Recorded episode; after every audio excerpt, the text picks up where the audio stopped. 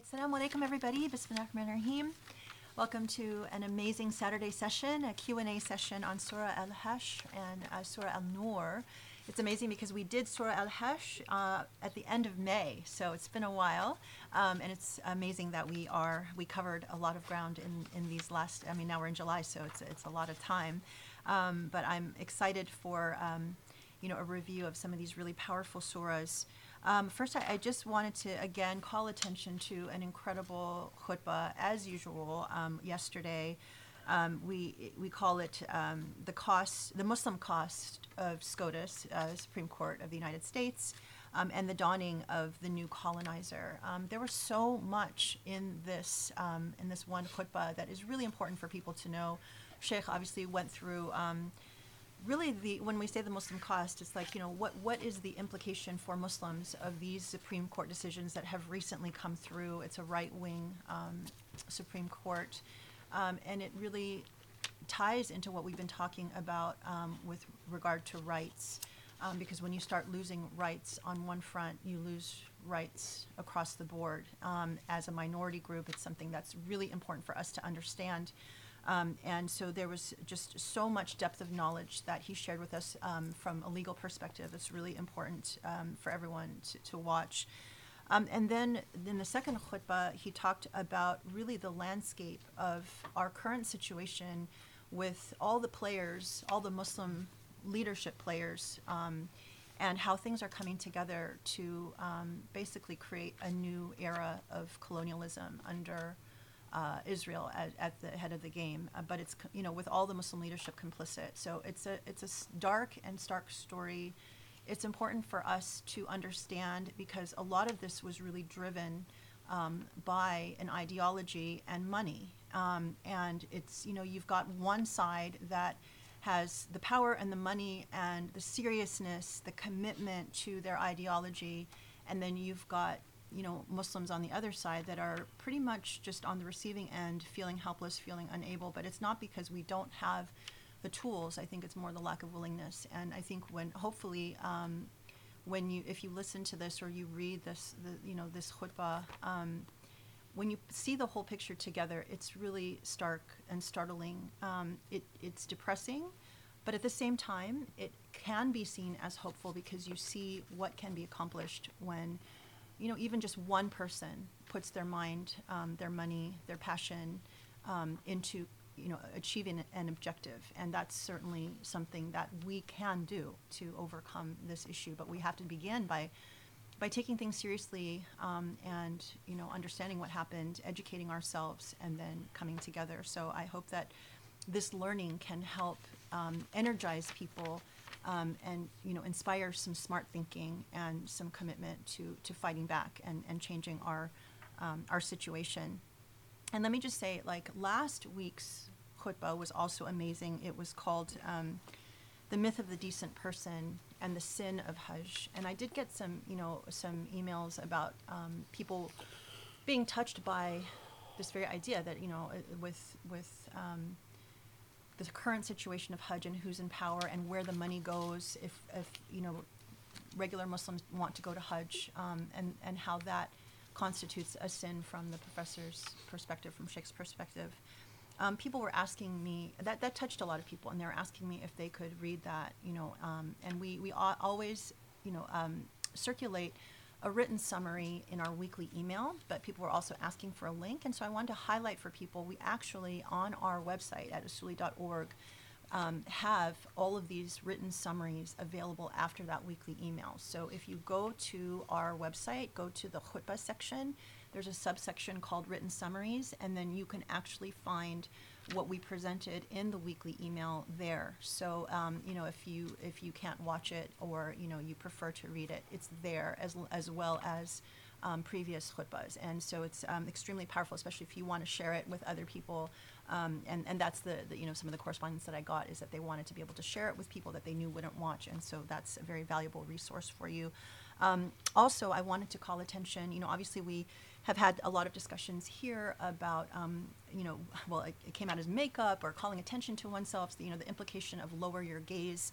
Um, and I wanted to just highlight that Sharif wrote a really powerful, profound um, brilliant piece um, as the you know guest writer for the weekly email, and we also do put those write-ups on our website. So if you didn't, um, if you don't subscribe or you didn't get it, you can find it all there. His write-up is um, if you go to the website, uh, we have a um, a section of archives.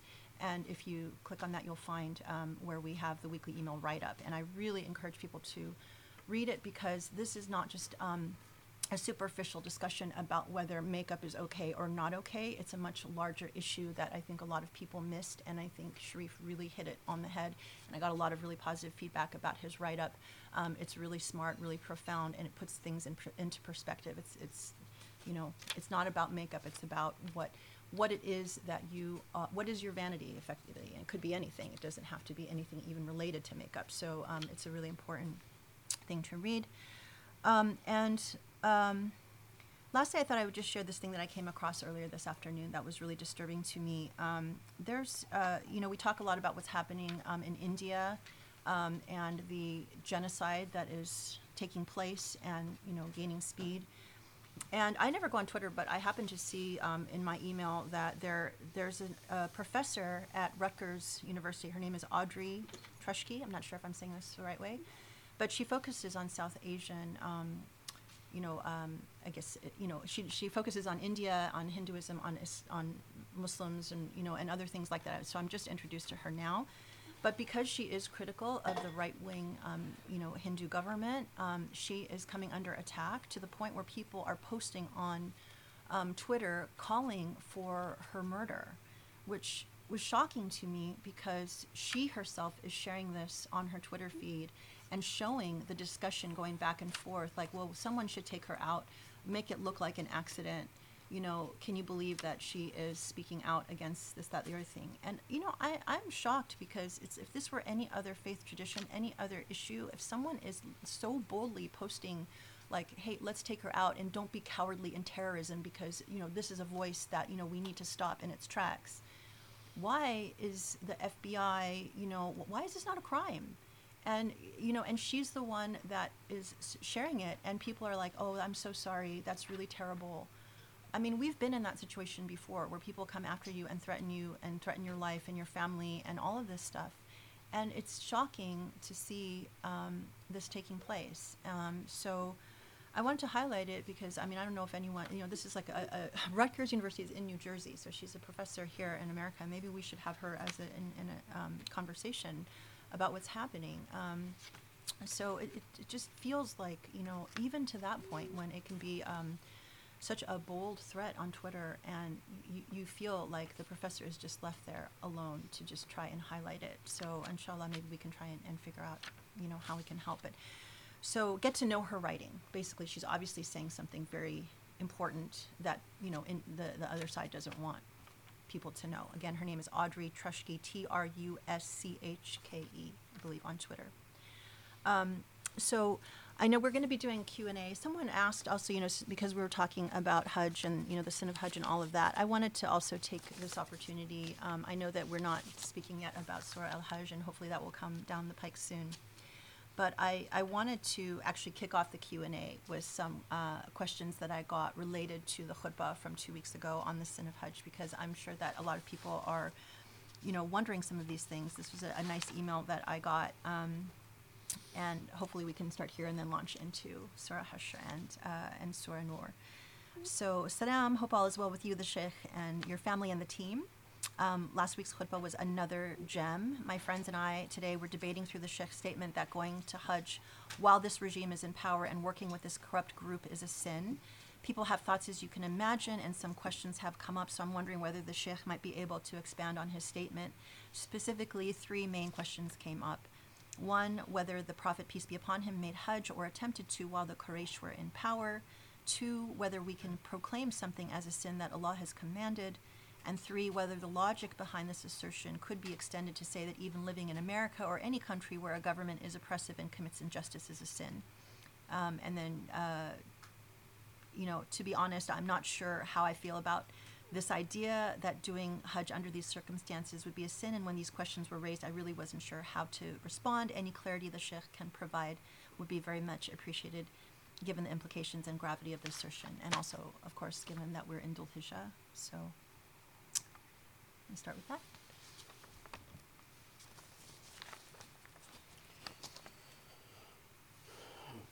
بسم الله الرحمن الرحيم سبحان الله العلي العظيم والحمد لله رب العالمين والصلاة والسلام على محمد النبي الأمين المرسل رحمة للعالمين وعلى آله الميامين وعلى أصحابه المختارين وعلى من اتبعوا بإحسان إلى يوم الدين اللهم اشرح لي صدري ويسر لي أمري واحلل عقدة من لساني يفقه قولي. يا رب العالمين.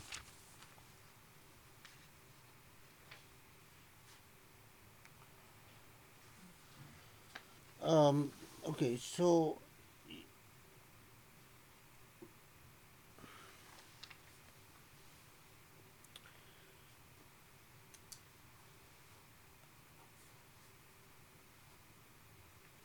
the the question raises a number of aspects. I mean, and um, um, and so ap- approaching it um, uh, methodically. Okay, so it is important to jurisprudentially there is a distinction between the question of where one resides and uh, the type of issues raised around Hajj. Uh, residence in lands of quote unquote injustice. I mean, it, is addressed, of course, specifically in the Quran, and that the Quran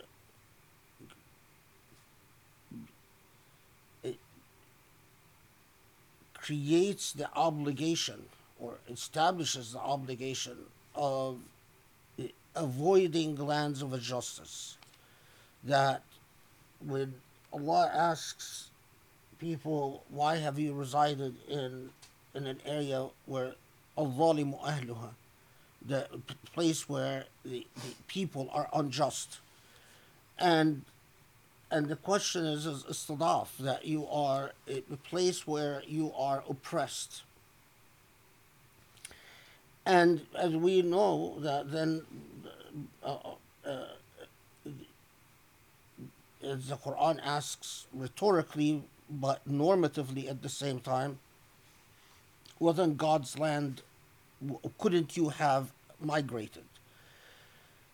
And although we know that these ayat were revealed talking about uh, the uh, the question of hijrah from Mecca to Medina, but they have normative implications well beyond that specific historical incident although there is a hadith although there is a hadith that says la hijrata ba'd al-fath that the hadith implies that the question of hijra from the lands of injustice or places where of istidaf, or places where one is oppressed, that question has ended, has been closed after the conquering of Mecca, after the Fatah of Mecca. However, however, while some scholars relying on this hadith said that the the obligation of hijrah has come to an end. It, it we, we shouldn't talk about an obligation of hijrah uh, anymore. Um, it- but the majority of scholars, for a variety of reasons, some of them did not accept the hadith as authentic. Some of them accepted the hadith authentic as authentic, but said it did not intend to abrogate the obligation of hijrah from the lands of oppression, but rather it was talking about the specific hijrah of from Mecca to Medina.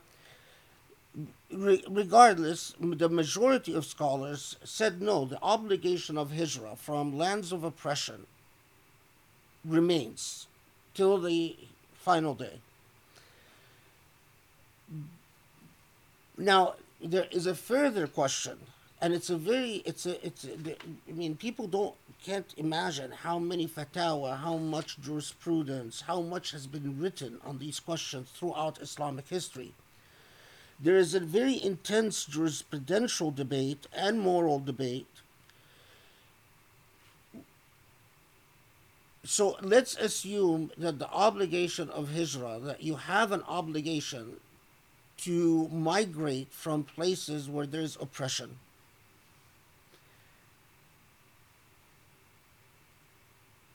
Does this mean that by definition the lands, the abode of Islam, the Dar al Islam, are abode of justice and abode of where non Muslim territories or non Muslim sovereigns are by definition abodes of injustice. And that was that one can understand why this would be a very important debate because let's assume Muslim territory is unjust and non-Muslim territory is just or more just. So then who should you give priority to? Do you, pro, do you pro, prioritize living in the unjust Muslim territory? Or do you prioritize living in the just non Muslim territory? And the majority of scholars said, you know, there are, like the Hanbalis, most of them said that no, you, you live in Muslim territory even if it's unjust. But Hanafis, Malikis, and most Shafi'is said that uh, no, substantive justice is what matters. It's it's not the issue is not whether a territory is formally Muslim or formally non-Muslim,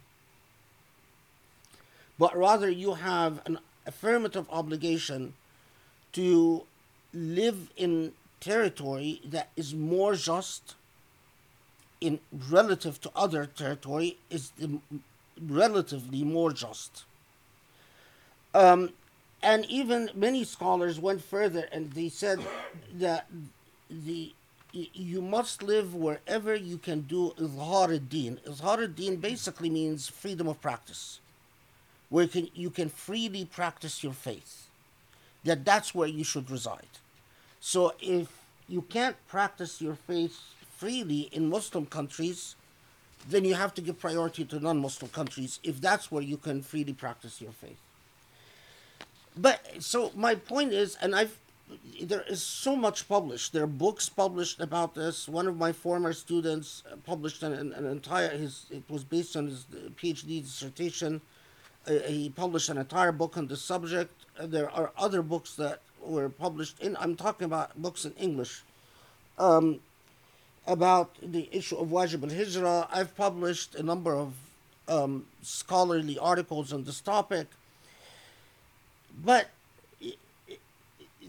the question of residence and hijrah and and abode of justice, abode of Islam, abode of kufr, abode etc. etc. It's really separate. It's distinct from the question of Hajj because with Hajj, you have Hajj is one of the five pillars of Islam. It is a religious obligation. The issue is not whether you can live in unjust territory or unjust lands. I mean, even the question supposes uh, says, well, you know, should we live in the United States where it's un- relative to what? I mean, so United States is more just than Saudi Arabia. United States is more just than Egypt. United States is more just than Syria. United States is more just than Iraq. You know, so the equating justice and injustice with uh, the claim of Islamic identity, I, I think, is very superficial and very misguided. But other than that, let's because it, clear thinking is, is important. Allah has commanded that we perform Hajj if you're able to do so once in a lifetime, and it is a religious obligation. Whether you can live under an unjust sovereign, whether you can work with an unjust sovereign, these are all very important moral and legal issues, but they're separate and apart. The reason they're separate and apart is that now you have someone that discharges the authorities that, that control the practice of Hajj, the authorities that have asserted sovereign dominance over the holy sites are committing blasphemous acts against the holy sites. So you have your holy sites, but the authorities in power, A, that we know that Al Saud only controlled the Hijaz and asserted sovereign dominance over the Hijaz only with the support of British colonial powers and then American colonial powers.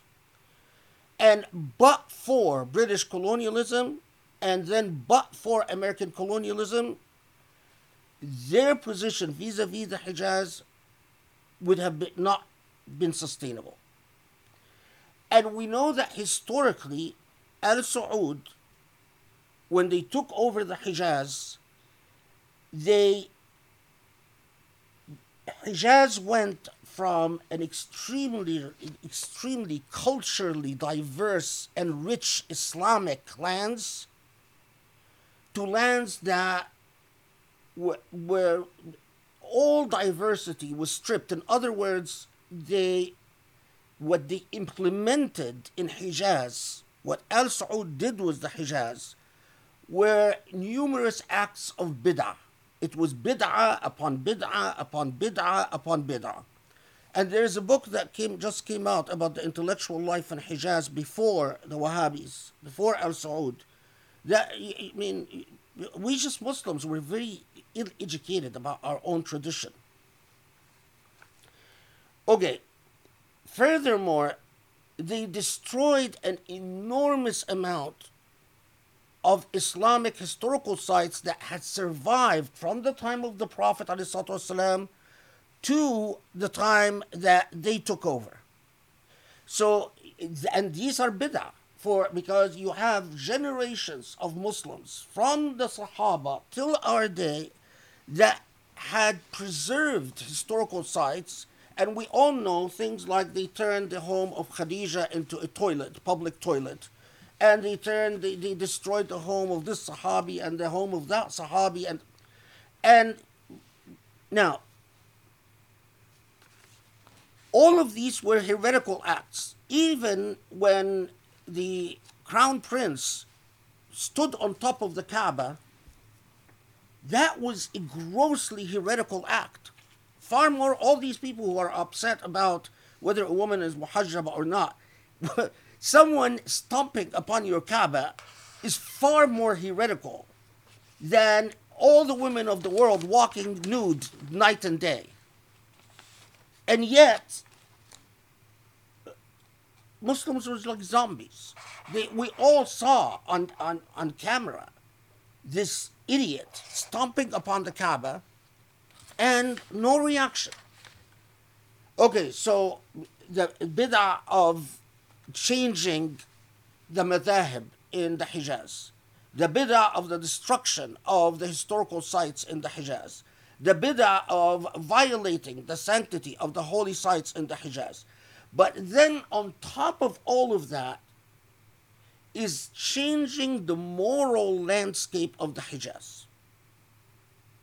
The crown prince destroyed much of the historical Hijaz, including all the old homes, and turned Mecca and Medina into centers for capitalist consumerism.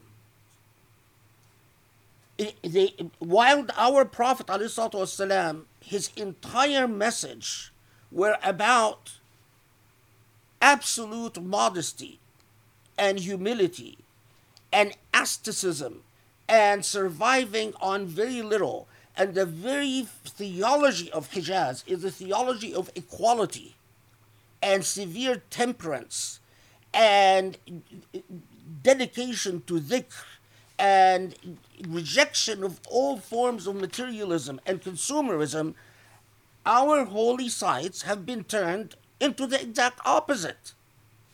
So I posed the question if our Prophet ﷺ would come today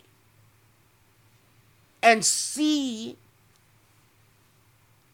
Mecca and Medina, from everything about that you know about the Sunnah, what would the Prophet ﷺ say when he sees Sheraton and Hilton and um, um, um, uh, what do you call the um, coffee place? Uh, Starbucks and you know fine dining and high rises and, even building a building higher than the Kaaba.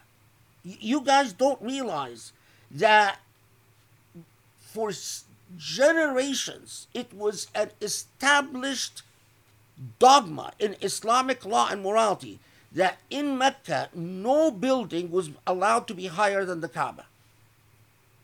Because this goes back to the companions of the Prophet and his- and the Ahlul Bayt who said no building can be higher than the Kaaba. You go to Mecca today, tons of buildings are higher than the Kaaba. Now, okay, so we, we've been overlook all of this, overlook all all of that, and I wouldn't say I, I, I you know people would ask me is it haram to go to Hajj, and I would say no, no, no. You know, I, I, I, I couldn't get myself to to say anything because because of, of the centrality of Hajj. So, what was the breaking point? The breaking point is when you allow a well known Islamophobic company with investors that are known as Hindu nationalists and a part of Modi's political party that are openly, unapologetically Islamophobic, that have committed genocidal crimes against Muslims in India and you come and you tell them, here, profit from the Hajj. You contract them. So if I spend money on Hajj, the money is not just going to the corrupt Saudi regime, who we all know spend their money on excessive luxuries around the world I'm spending Hajj money. This Hajj money goes to Al Saud family. What does the Al Saud family do with this Hajj money? Spend it on prostitutes in Paris and cruises and palaces and everything that is un-Islamic. Now, on top of that, there, this money is going to go to support a party that is committing a genocide against Muslims in India. Now, on top of that, this same company has well known ties to Israel, who we all know has usurped Jerusalem and continues to commit an unrestrained genocide against Palestinians. Now, on top of that, we know that Saudi Arabia has turned the Hajj into a trap. If you are Egyptian and you go to Hajj and you and the Egyptian government has a political problem with you, Saudi Arabia will arrest you and will turn you over to the Egyptian government. They've done that with the Uyghur Muslims. Poor Chinese Muslims who have gone to Hajj were arrested, and then the Mufti of Saudi Arabia issues a fatwa saying it is halal, halal, halal to do so. To, to arrest the Chinese Muslims and turn them over to the Chinese government. You should know that in Islamic history, there's an article, very good article that was published about this. Maybe we can put it up in our website or something. Uh, in Islamic history, there were numerous jurors that issued fatwa against Hajj when those who controlled Hajj were deviant or blasphemous parties. Furthermore, even today, there are Libyan jurists who have issued fatwa against Hajj.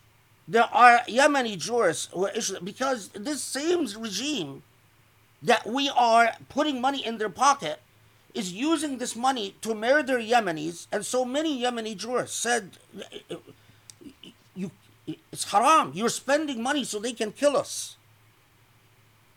Many Libyan jurists did the same thing.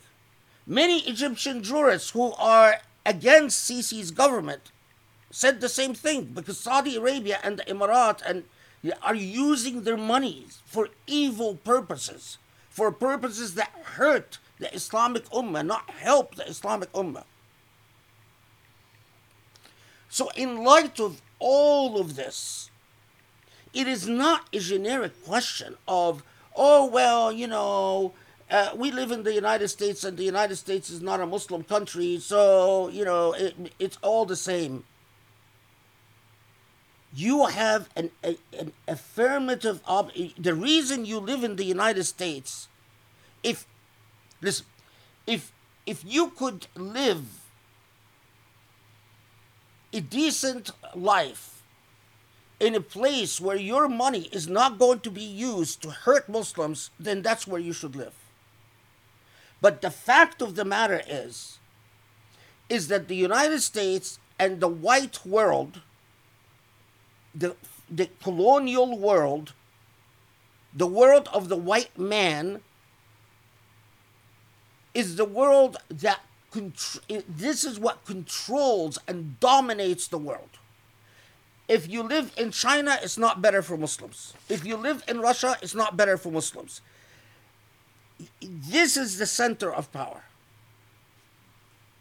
This, this is the, the modern world was created and engineered in the white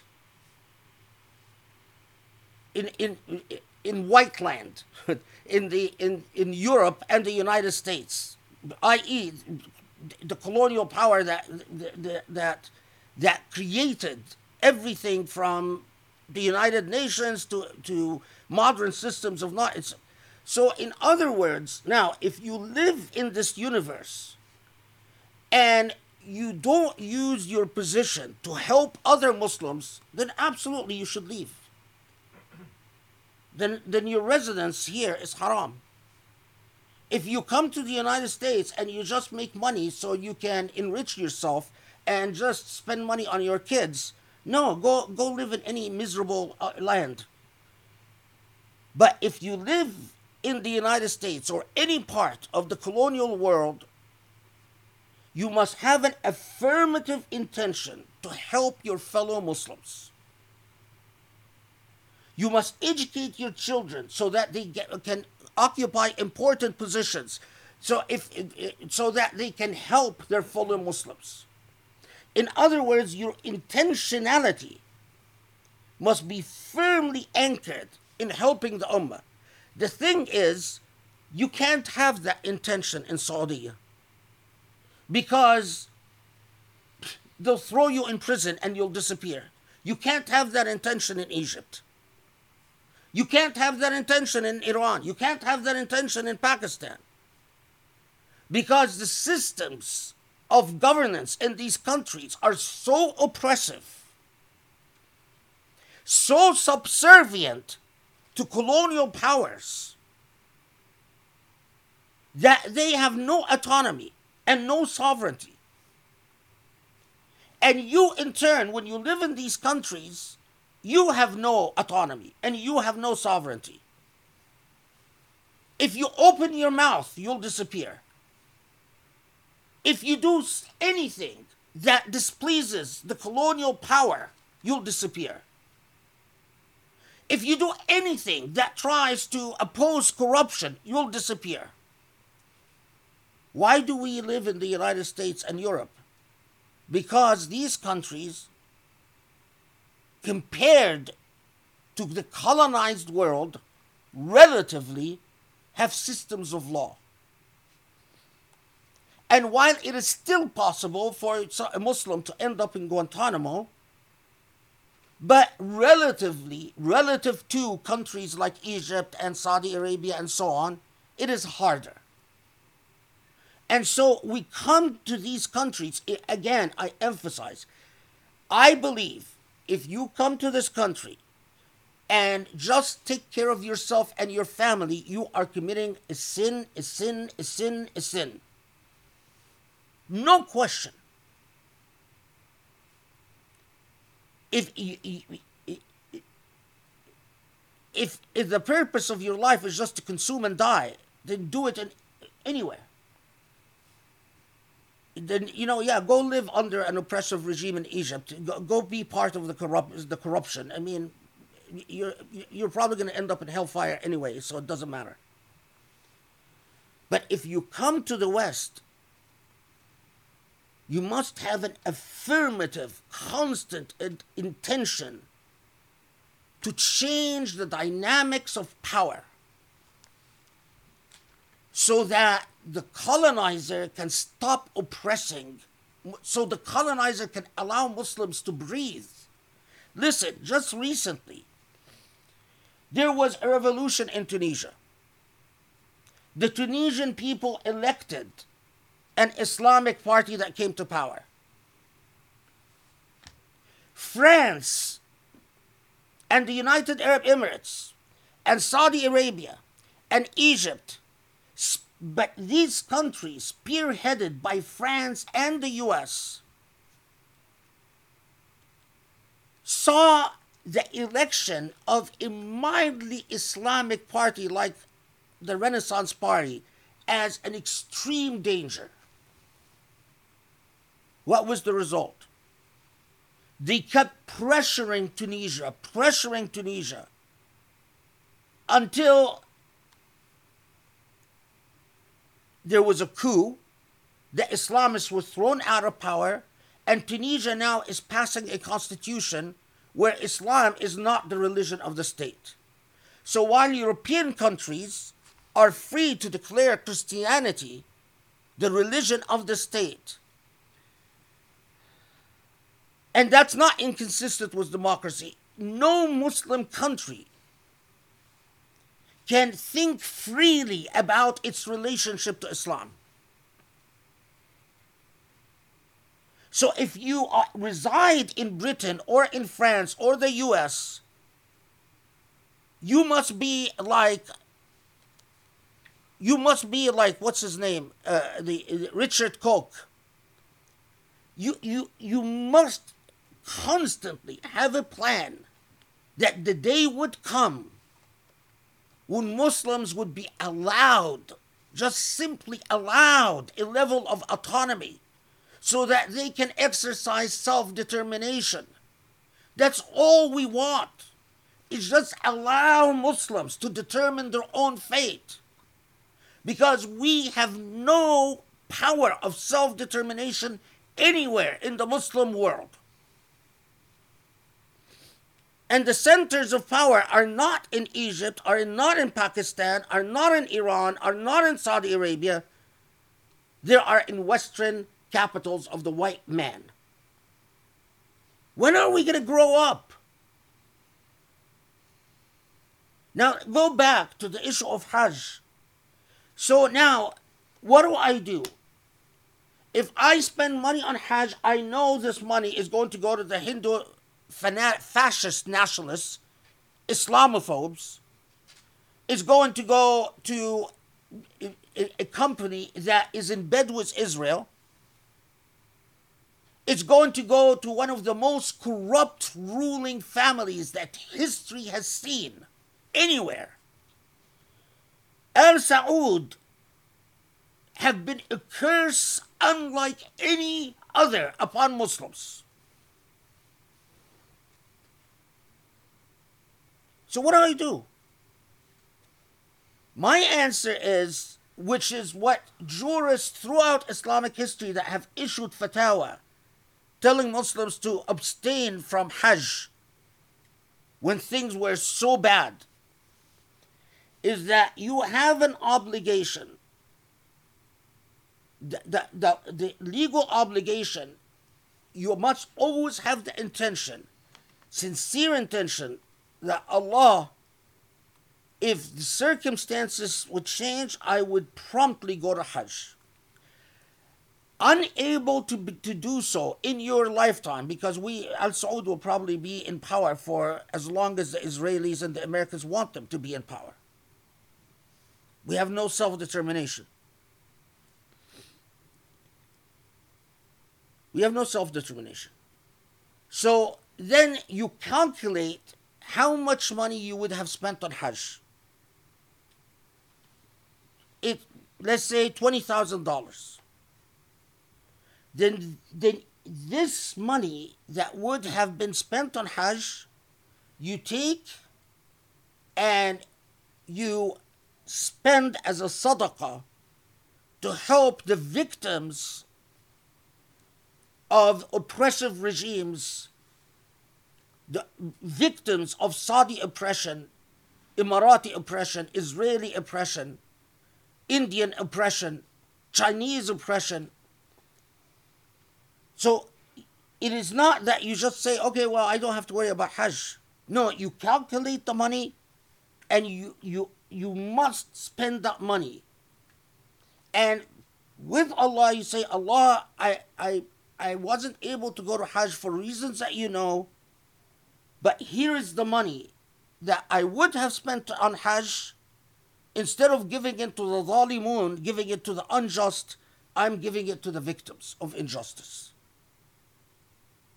And inshallah, with that, Allah would accept your excuse and forgive the fact that you are unable to go to Hajj.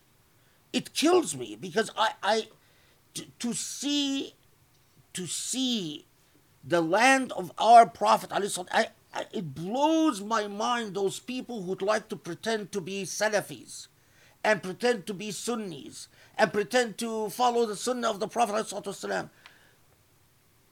Don't you read but texts? I mean, you, you love to pretend that you follow the hadith. Don't you read the descriptions of Mecca in Bukhari or Muslim or any of the books of hadith? Would the Prophet would have just happily sat in Holiday Inn and, and, and ordered the cappuccino and sat there and, and enjoyed the, the, the, the, the amenities that exist in Mecca? Can you imagine that? Can you imagine any of the companions, Omar ibn Khattab or Abu Bakr or Ali ibn Abi Talib, sitting there and, and in Starbucks and ordering, you know, what, what, what craziness are we doing? We know that, that any of these people would have been scandalized with what we've done to Mecca and Medina. And yet we just pretend like, oh, it's okay, it's all okay. It's not okay. And I believe Allah will question each one of us. What did what stand did you take? What was your position?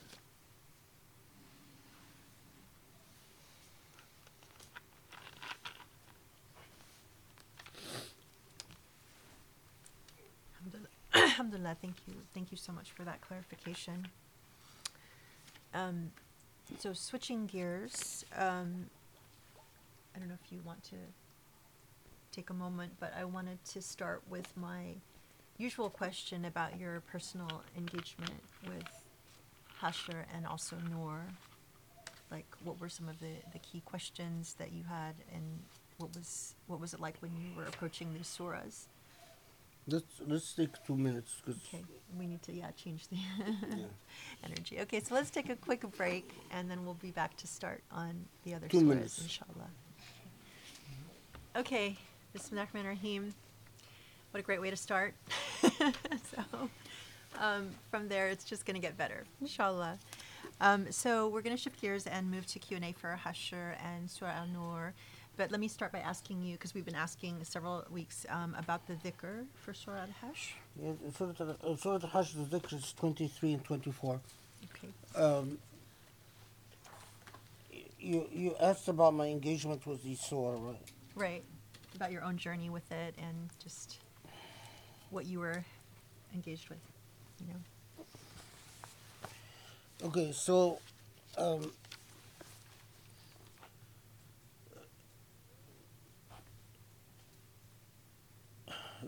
uh, okay, so because we're talking about two two surah now, so uh, maybe first al Hashr. Um, well, the first thing is that you, you, I knew that al Hashr addressed a historical event and and but the thing about the Hashr is it starts out addressing a historical event and um, and of course, as as the text itself, as from the, the, the obvious meaning of the ayat, the, it, it's talking about an, an incident where a people that it doesn't name are expelled. الكتاب من ديارهم and so on. But notice that the end of Surah Al-Hashr is mind-blowing. And this is the thing that I, I just was um, central in my mind. هو الله الذي لا إله إلا هو. الملك القدوس السلام المؤمن المهيمن العزيز الجبار المتكبر سبحان الله عما يشركون. هو الله الخالق البارئ المصور له الأسماء الحسنى يسبح له ما في السماوات وما في الأرض وهو العزيز الحكيم. This ending which it it literally takes you and it's like opens your eye forces you. It's like as if it's saying open your eyes as to who Allah is. And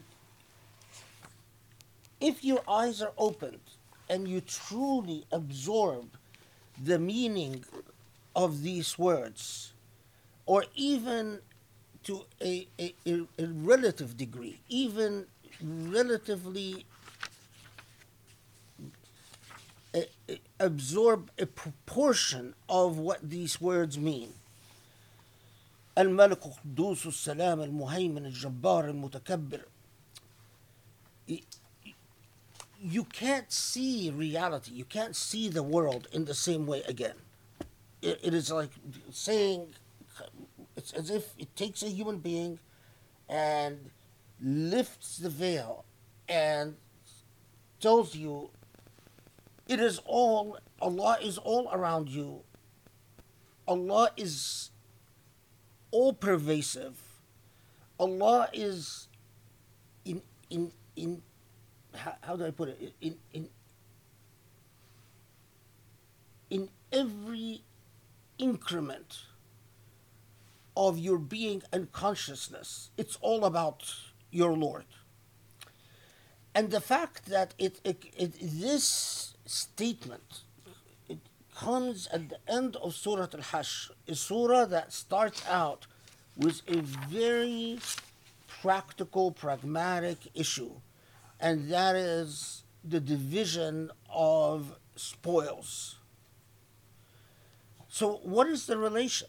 I mean, if you're if you're reading the Quran as a thinking human being, you must ask, why do we why in a surah that starts out addressing a a, a historical pickle? It, it, it's a historical it's a historical events that presented a real predicament right? I mean you have the the the spoils of war are going to be divided in a way that is contrary to the people's expectations, that is contrary to people's traditions, that is contrary to what people are accustomed to, and yet Allah chooses this context to come and say, understand your Lord. So of course, it, if you can read the tafsir literature and none of the tafsir explain to you this simple point. None of the tafsir will. It's it's the tafsir will you know tell you that uh, uh, this is about Banu Qurayza and you know the, the, it, it, it's talking about the sacrifice, praising the Ansar for their sacrifice and.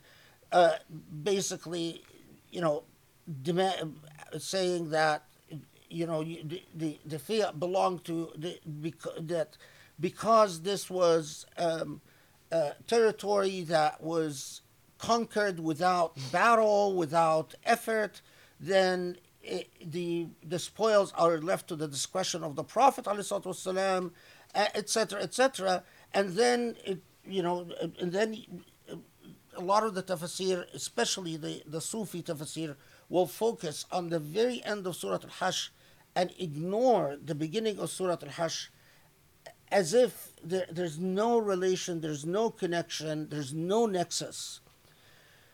And this is what all the research and all the obsession became about, and all the dhikr became about, is that Allah, I want on, I, I, my heart and soul tells me everything that I've learned about the Quran up to that point tells me that it's all connected and that there is a, there is a coherent, cohesive message here. And of course, you start going into um, inform you inf- your understanding has to be informed by the original comprehensions in other words the original authorities how they understood the surah but you cannot be confined by that understanding. The thing i dislike about so many modern muslims. You know you've got these muslims who i consider to be players. They're they're they're, they're fakes.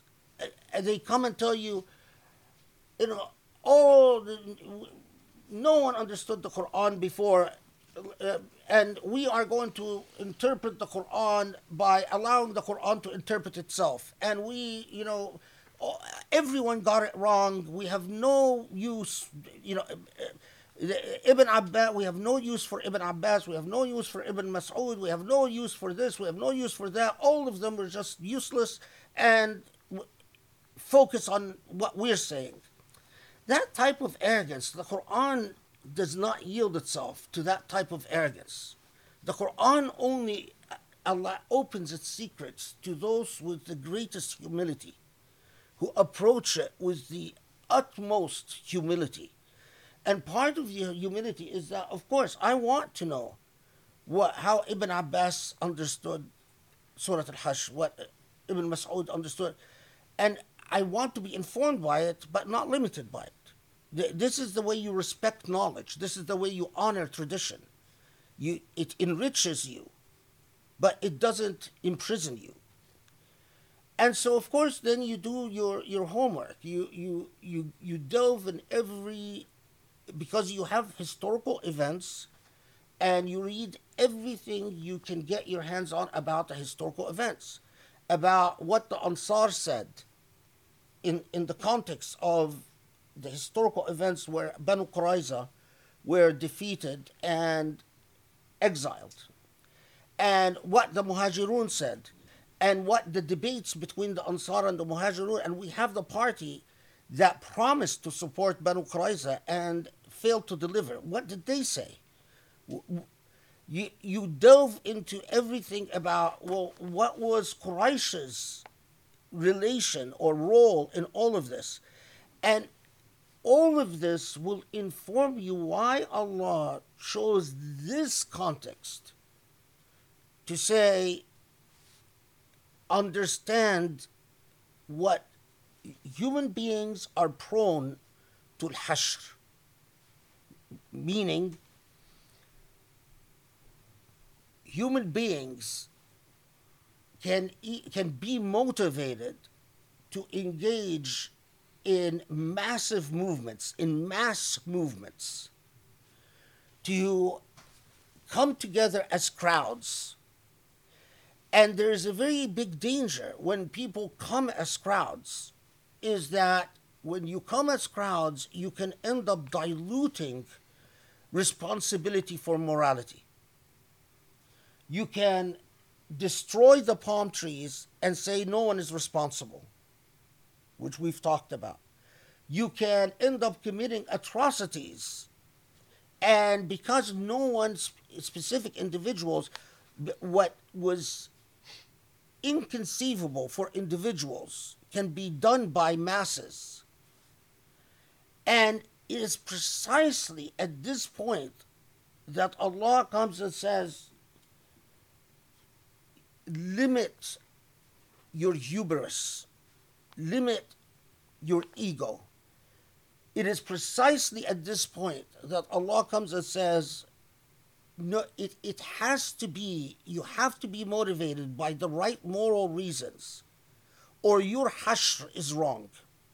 And it's precisely at this point that Allah comes and says, you want to be capable of taking the type of every moral position is a sacrifice. All moral stances involve a sacrifice. Anytime a person is going to stand by ethics and virtue, there will be a sacrifice. You want to be capable of the type of sacrifice that upholds virtue and morality understand what it's all about. And what it's all about is precisely what Allah tells us in Surah Al Hashr about the nature of Allah subhanahu wa ta'ala. The, the, that there's no role for your ego because Allah is the mutakabbir.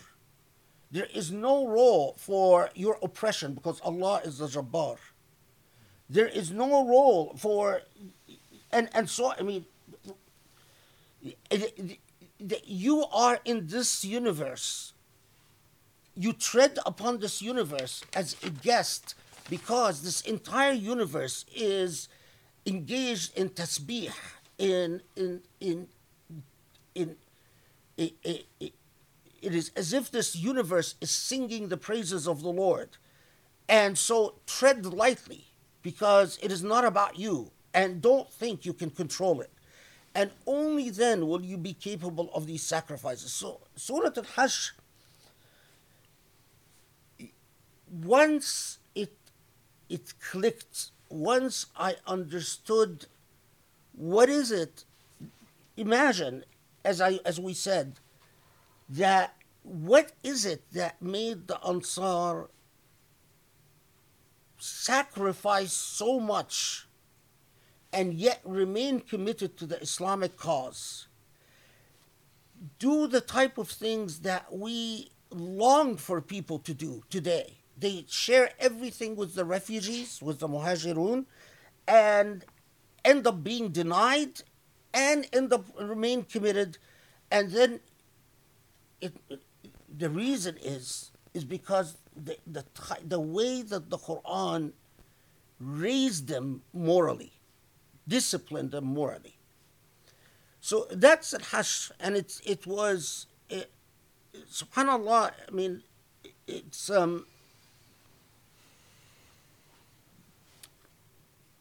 um, like so much of the Quran. It, it, once once you experience it, you're transformed by, by it. You, you're not the same human being. Surah An-Nur, which I um, took a lot of more work than compared to Hajj, but I mean, it's hard to compare. Um, but Surah An-Nur, you, you have, again, you have at the heart of Surah An-Nur the amount of material that has been written on Ayat An-Nur in the Islamic tradition is enormous. So you already approach the surah with the humility of knowing how much has been written about this one ayah. And the, immediately, Surah An-Nur challenges you with, with, the, with the, the, the real challenge of understanding what is the light about. I mean, uh, uh, when Allah tells you that your purpose is to to to disseminate the light, to add to the light, to be a vehicle for the light.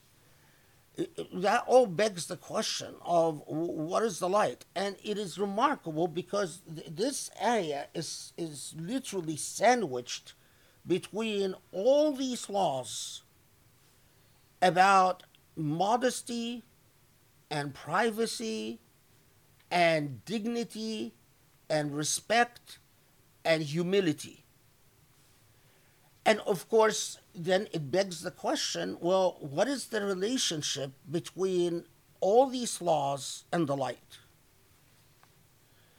Is it, as so many scholars in Islamic history have done, they assumed that the light means you implement this law and that law and this law. That if you punish someone for committing fornication, then that's the light. But we know intuitively, rationally, sociologically, that that doesn't jive. It, it doesn't feel very lightful. It doesn't feel very illuminating just because I punish someone for fornication. You could cancel your intellect and your heart and pretend that no, no, no, I'm, I'm not going to think about it. This has to be the light and no further. But if you under, if you've read enough about the history of law, comparative law, legal systems, you know that legal systems are capable of being vehicles even with the best of intentions, are capable of being vehicles for an enormous amount of darkness. And what I mean by darkness here is uh, uh, dissatisfaction, suffering, misery. Um, it, it, law is a very double edged thing. It, it can be a vehicle for liberation and it could be a vehicle for great oppression. And it seemed to me that, again, it's very purposeful to center the metaphor about light right in the heart of these these ayat on the laws that we talked about. And then I noticed that I, it actually came to me in a, as I was doing dhikr on, on Surah An-Nur, that image of the pyramid. I, I saw it in prayer, I saw it in sleep. I would wake up from sleep and dreaming that pyramid. And then once I saw that, I it, it became very clear that Surah An-Nur was structured like a pyramid, with Ayat An-Nur in the in the pinnacle of that pyramid, and that the this the image of the pyramid informed the entire understanding of Surah An-Nur. um, again, the tafsir, you know, they don't they don't tell you anything about how it all fits together. But if you do your historical homework and if you read, you research everything you can find about the impact of Surah An-Nur, um, I think it just becomes clear. It becomes clear. And once it becomes clear, it, it becomes so obvious that it, it sort of, you wonder how you could have, how, you know, how could it have ever been seen otherwise? Um, yeah.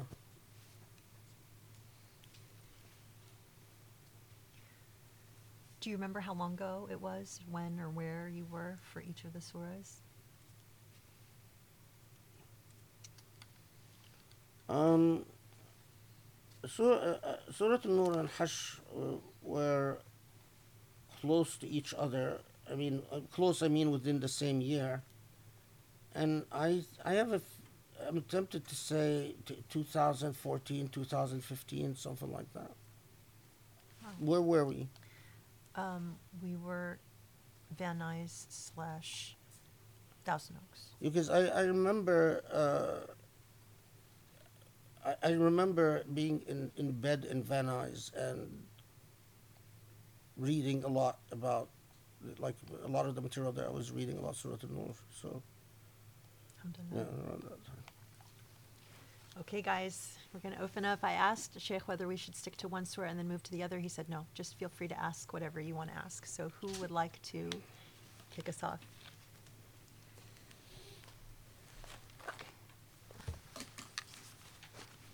I'm going to try to ask the question in two parts. Um, Surah Al-Hashr, in the second verse, um, there's a suggestion, or God essentially says that He would have punished them in this world and the hereafter, but but instead gave them Banu Nadir exile instead. Um, this really puzzled me Yeah. and I, and I thought maybe you, you can expand on it and I, I was wonder and, and kind of like the the the way that Allah speaks about his attributes also towards the end also really puzzled me.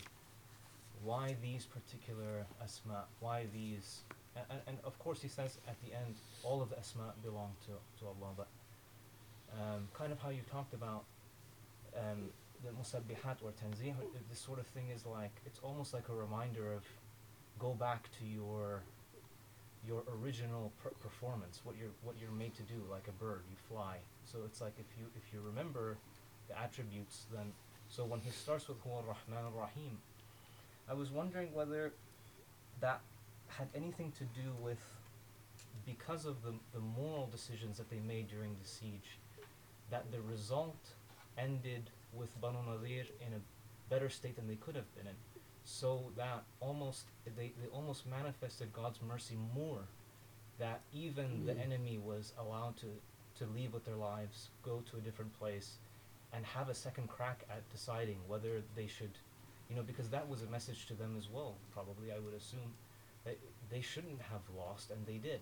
And their their um, friends left them essentially. So they weren't as strong as they thought that they were either. Maybe that could have ch- changed their minds and they could have changed camps. I don't know. So I was wondering what you thought about that.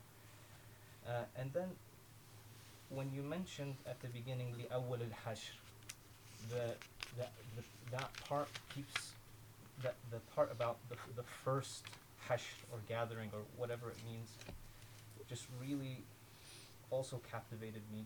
And in verse 14, um, as I kept reading the structure, it seemed like you were alluding to um, a relationship of comparing and contrasting two groups. It's like a comparison and contrast between Banu Nadir and the Muslims. What made them similar and what made them different.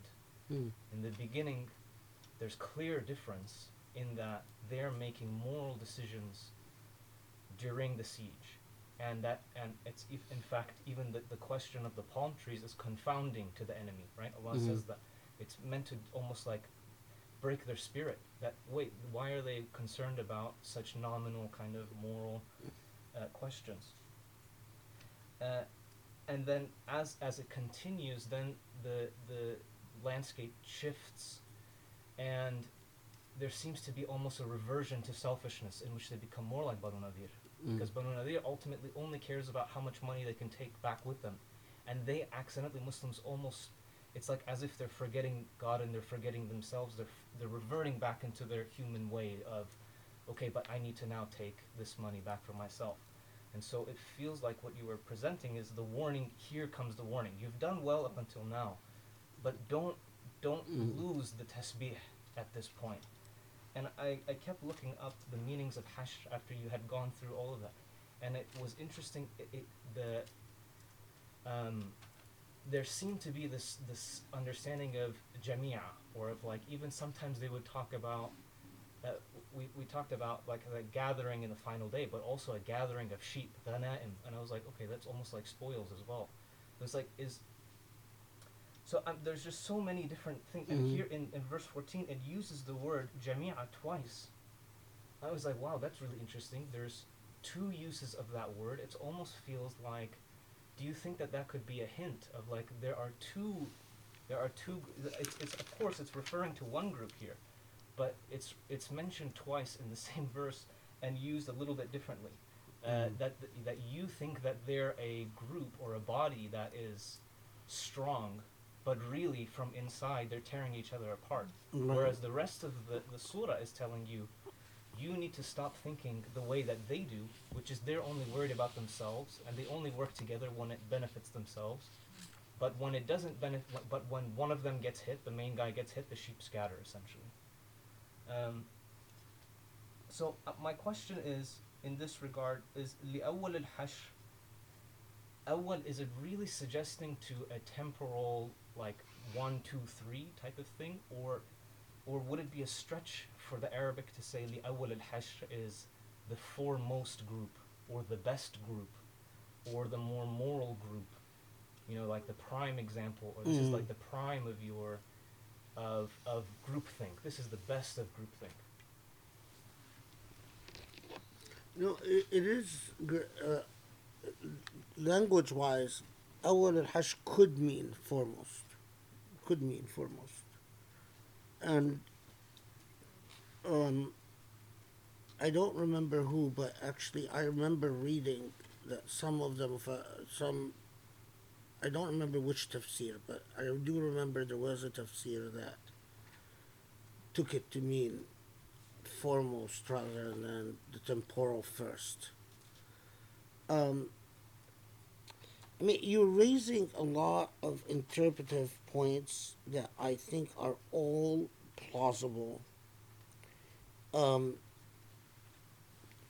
so, I mean, the the relationship, for instance, between Hashr and um, uh,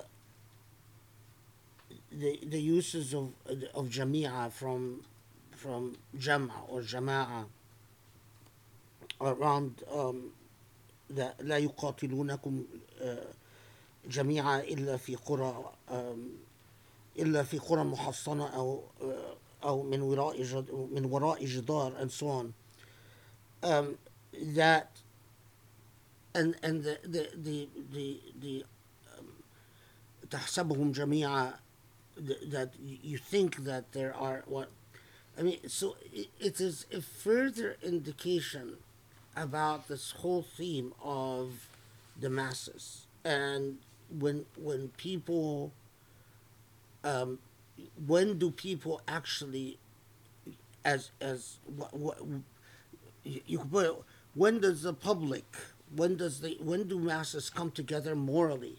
And when do they not come together morally? And when do they come together for good? And when do they not come together for good? Uh, and I think these are all extrapolations that could be further insights upon Surah al-Hashr rather than really questions because I, you, you, you can these are all إضافات these are all like Hawashi. uh, on further insights on Surah Al Hashr. um, so for instance the whole point about um, when you know w- w- w- comparing Muslims as as a uh, as a collectivity versus the the Jewish tribes as a collectivity, and the danger of moral failure. I mean, th- that's a further insight. You know, I had not thought of that. Um, the same can be said also about why these particular asma al Malik, al Quddus, al Salam, al Muhaymin, um, there's something there. I mean, I, I, my, it, I have the gut feeling that if one explored that that that course of inquiry, uh, it would be very fruitful. I didn't. Um, you know, uh, there's a there's a point of uh, na- natural point of exhaustion where you just you but but I my intuitive sense is that um, when when Allah chooses all the sifat that Allah shows in this context, uh, Al Jabbar, Al Mutakabbir, and so on, are rel in fact related to understanding, particularly understanding the role of masses and the danger that the, the, the dangers of moral pitfalls that masses could descend into and the normative aspir- moral aspirations that masses should pursue and should reach for. And I think that's a further extrapolation that could be written about very fruitfully. Um, the Quran is an endless, I mean, endless source of insight. So no commentary, no study will, will exhaust the field. There will there will always be much more that can be said and will be said, uh, hopefully, if Muslims return back return to the Quran and take it seriously again. But um, there was um, y- y- you mentioned. Um, Oh, yeah. This point about um, that if Allah hadn't written a jala on them, لعذبهم في الدنيا والآخرة. Th- This actually, ma- you do find in the tafsir quite a bit of writing about. Um, and most of it is pausing and sort of trying to to to reflect on um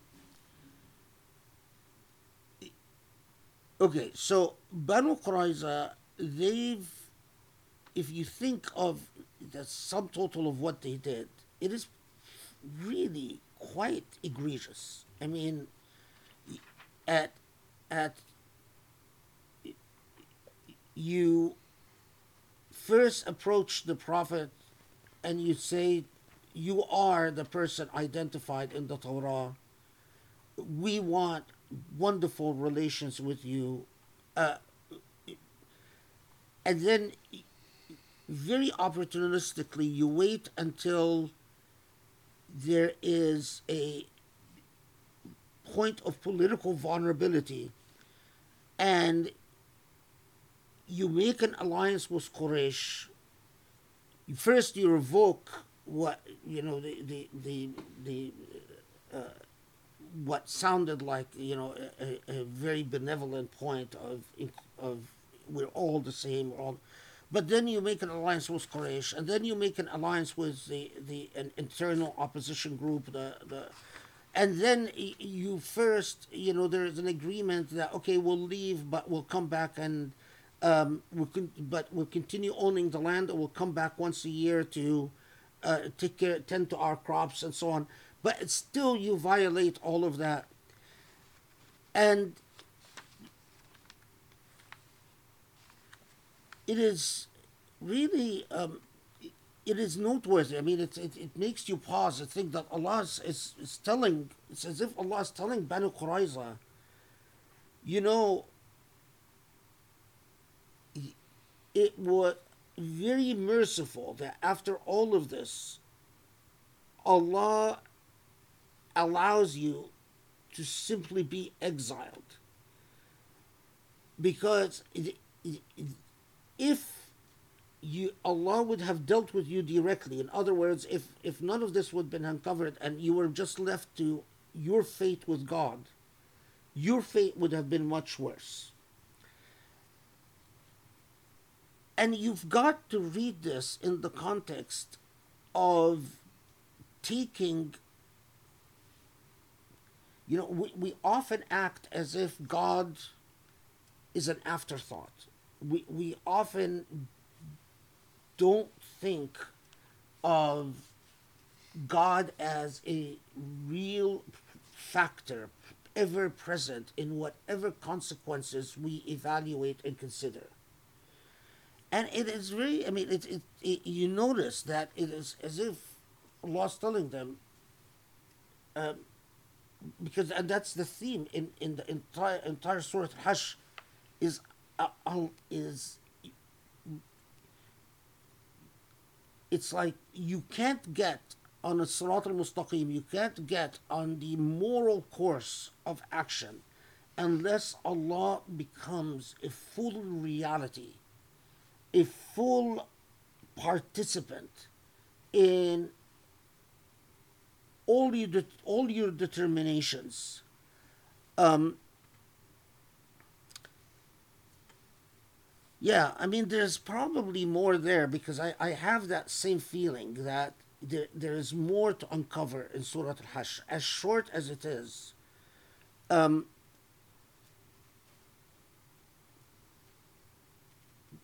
but yeah, but I'm, you know, i- it's if I, I have a feeling that Surah Al Hashr, you know, if I ten years from now, I, I would still see new things in it.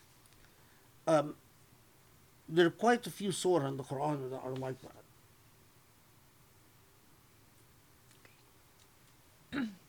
Who's next? Sure.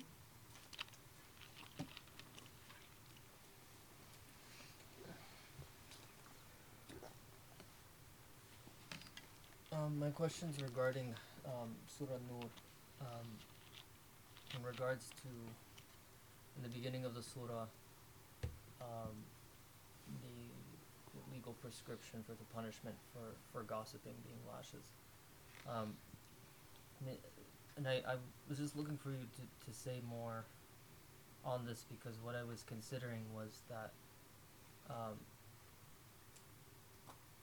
the the actions taken against Aisha were a form of shaming, of, of gossip, and, and there was um, there was extreme shaming going on. And in today's day and age, especially when it comes to like kind of these, these spiritualist revivals, and it, it it influences, isn't it? it it's influenced psy- psychology, and I think it's influenced um, the public mind that shame is something that is bad, and you should never experience it. And so, what I was thinking is that um, it seems like the, the Quran is saying no, shame has a place, but you need to deal with it correctly. And so, I was wondering if it's not just the legal prescription is for it to take place in public so that there's a collective shaming going on so people don't do it but so that's saying here's the correct way to have shame because it makes it more accountable it's not just you know the the family you know it's the, the shaming's taking place in private where it can become something that's ugly or something that's manipulated because you see that a lot. I mean the extreme version of that is is honor killings. And um, you know you, you see the kind of ugliness and the kind of um, repressive personalities that develop as a result of becoming extremely burdened by shame. And so it seems like in the in the modern era that it's swung now to the opposite extreme where it's like, well, shame is bad, get rid of shame, but that so is Surah Nur also telling us something about the appropriate use of shame and to consider it in regards to how we use it in private space or public space? And what what is it telling us about that? Because I think it especially I think you know as I personally have learned more about the Quran one of the biggest tests for me is to not judge other people and to not use the Quran in a way that shames people when I'm talking about it. And so um, yeah I mean the, does this is this trying to teach us something about our ability to shame other people and how No, we should use it? I mean, what, what is remarkable about Surah An-Nur is this actually this this point of um, is it's it, you're right. It does say something about shame but the whole point is that it's like saying if you want the nur you must internalize and develop within yourself um, the sense of um, modesty vis-a-vis Allah. In other words, it's like exactly what the Prophet ﷺ said that whenever you are tempted to act in private, remember that Allah is with you. So, to the point that even you don't walk around, uh, you know, just happily in the nude in private, because of a sense of bashfulness vis-a-vis the one who's constantly present, Allah Subhanahu wa Taala. And so you developed that that um, you develop that bashfulness within. It's like the Prophet ﷺ that uh, uh, said that if you have no shame, then you will do anything. If if your attitude is, I've conquered shame, then what you've actually then conquered is you, the impulse towards virtue. But but what core to Surah An-Nur is that shame cannot be used as a weapon against the other. Shame can be used internally to dis- discipline the self, and this is the whole notion about Ghadd al-Basar, and the the the the um, the the whole discourse about tabarruj. The it is what is Ghadd al-Basar? Is like saying have enough internal shame not to stare. Even if you are alone, know that Allah is watching. So don't be shameless and proudly stare and say, Well, I have no shame. I I have you know, I, I will boldly stare at, at whatever. The whole notion of Ghadd al-Basar is that why is that? Because the nature of morality is restraint. The, the, the nature of immorality is to be unrestrained. When you learn to restrain, you are practicing the, the whole notion of I act, when I act, I think of my space and I don't want to transgress upon the space of others. That's the restraint of morality. When you have no, your attitude is that one that has, you feel disdain towards the concept of shame. It's like saying, well, I will act presumptively that any space is mine, and if I happen to transgress upon others, then I won't worry about it. And that is at the core of of how you so much immorality starts how, how much so much so much morality starts unraveling.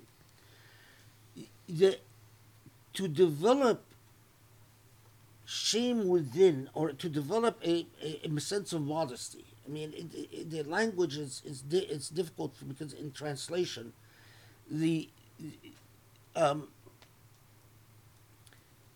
is it's critical for nur- nurturing hum- humility. It's critical for nurturing the light within. But when you look at what Surah An-Nur, it is precisely when you start um, uh, leveraging the concept of shame as a weapon against others. And that that's when it becomes a, a, a problem. I mean, the whole it's it's as remarkable. Surah An-Nur starts from this event with Aisha, where it tells the com- the community, you, you, you want to know what fahisha is. Fahisha is that you talk about something. Is that you you you take the honor and the dignity of people for granted and you give yourself the right to talk about things that you shouldn't be talking about. And then it goes from that to saying, well, learn how to have modesty within your home, modesty within your family, modesty in the way you deal with each other, learn how to honor one another's privacy. It, it is literally like nurturing or literally like um, uh, countering the attitude of crassness and uh, taking the space and dignity of others for granted. You know, so in other words, it's, it's just telling you if in fact you are the type that says nothing embarrasses me, I feel no embarrassment about anything. I like to be, um, to shock people and to acts crassly, you have no light. And it is, and that is, subhanAllah, I mean, and in Surah An-Nur, the embodiment, the living embodiment of light, and a, a, a human being that represents the light is the Prophet Muhammad. And all the descriptions of the Prophet Muhammad والسلام, is that he was a very um, uh, what is the, the, the bashful human being that he would even the, the way he laughed the way he spoke uh, he wouldn't even the descriptions of you know he would if he laughed he covered his mouth or that if he you would never hear him laugh very loudly. Uh, the, the whole demeanor is one of not entitlement vis-a-vis the world but it is as if um, I know that I am a guest in this world, and my status as a guest in this world makes me reserved and modest in what I claim and the way I act and how I assert myself. That, you know, when we know that the Prophet ﷺ would blush very easily, would uh, never raise his voice in in context where you know people uh, he would make it a point didn't like to raise his voice even in calling people or when people called him to have i mean and again in surah an-nur is precisely the surah that that instructs us says learn how to speak with dignity and honor to one another so don't call upon the prophet والسلام, like you would call upon one another.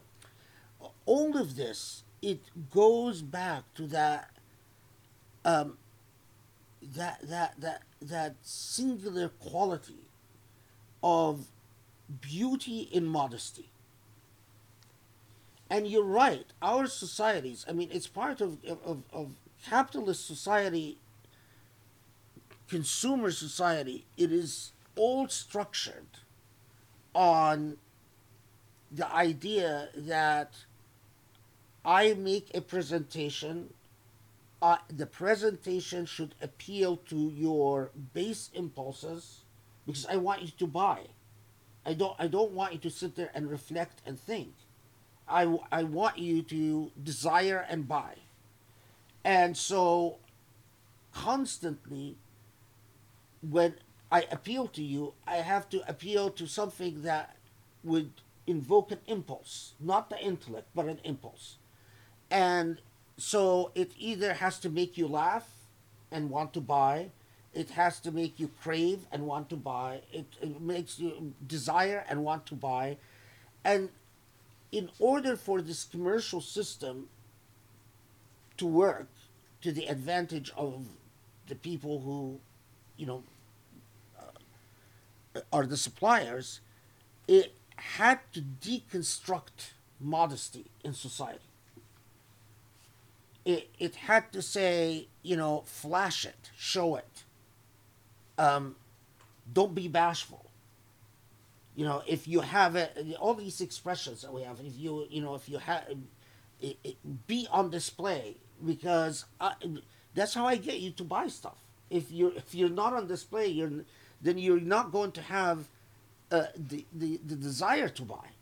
Uh, the desire to buy comes from okay, I see things on display and I want to be on display. Now,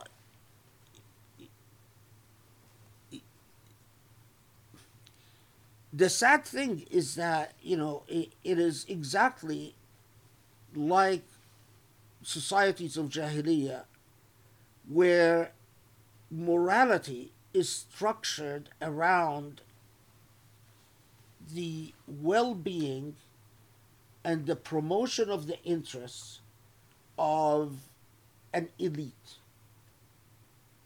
Our entire morality from you know when we teach the concept of coolness to kids or fashion or everything is is structured to serve the interests of a small elite that ultimately benefits from all of all of this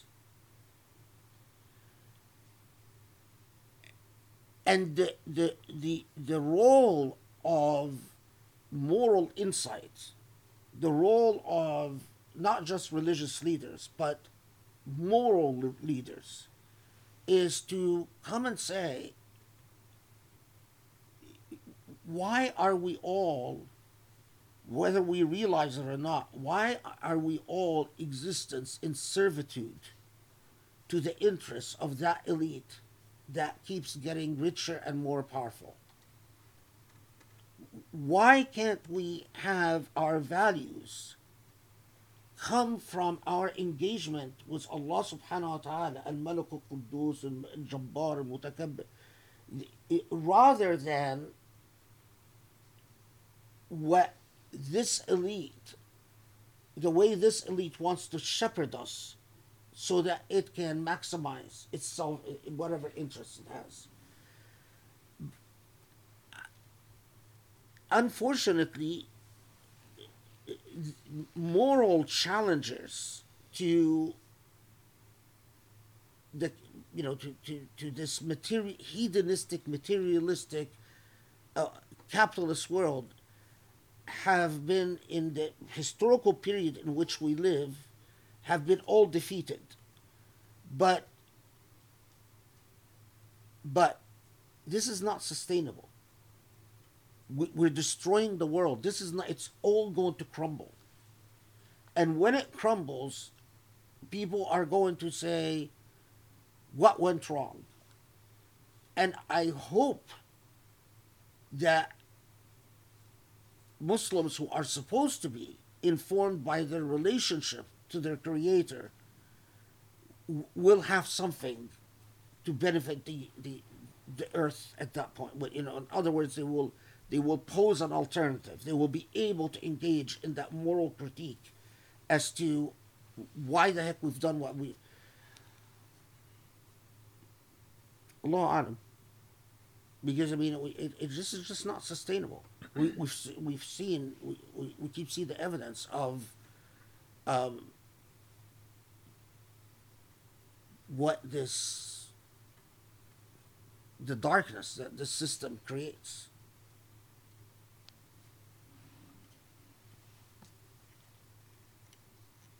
Thank you. Anybody else?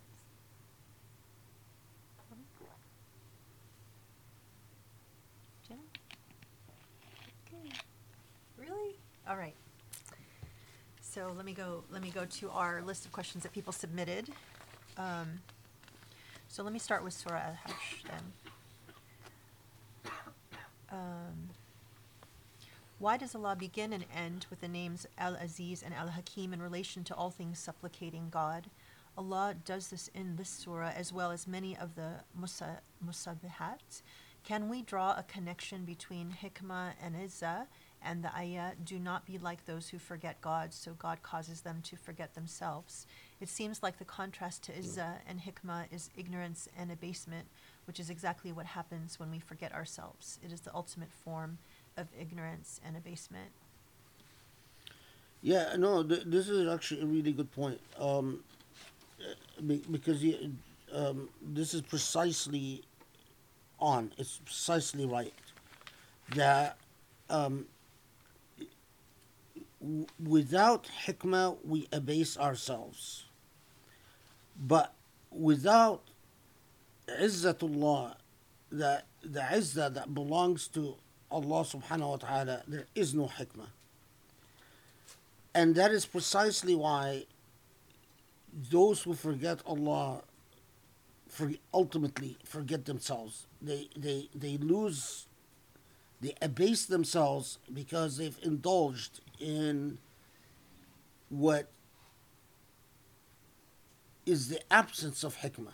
I mean, it, it is precisely like when the, the, the whole logic of Jahili society, the whole logic of hedonistic society, um, is a society. The only hikmah in this society is the, the, the hikmah of promoting the interests of a, an elite that that profits off the needs, often the the engineered needs of the masses. So the, the elite, for instance, convinces the masses that you need the Islam, you need the to, to the blessings of this Godhead or that Godhead. I mean the the whole the the whole system system of social belief and social convictions and political interests that are largely engineered by the elite relies on the masses buying into that that the the the the, the, the, system of belief created by the elite. And then the masses then then the elite profits from the masses. Well what could be a greater abasement for a human being instead of being about their their life being about meaning or beauty or anything their entire life is basically uh, affirming the the norms that ultimately made someone like Abu Jahl richer. I- You know, it, it is what could be more contrary to hikmah. But we see this in all societies. I mean, when when you look at why was there such an emphasis by the Prophet ﷺ that the norms of society, and this is emphasized in the Quran ad nauseum, that the norms of society constantly, Allah tells us, the norms of society must be about taking care of the masakin and al-fuqara and uh, those sabil and uh, uh, um, um, uh,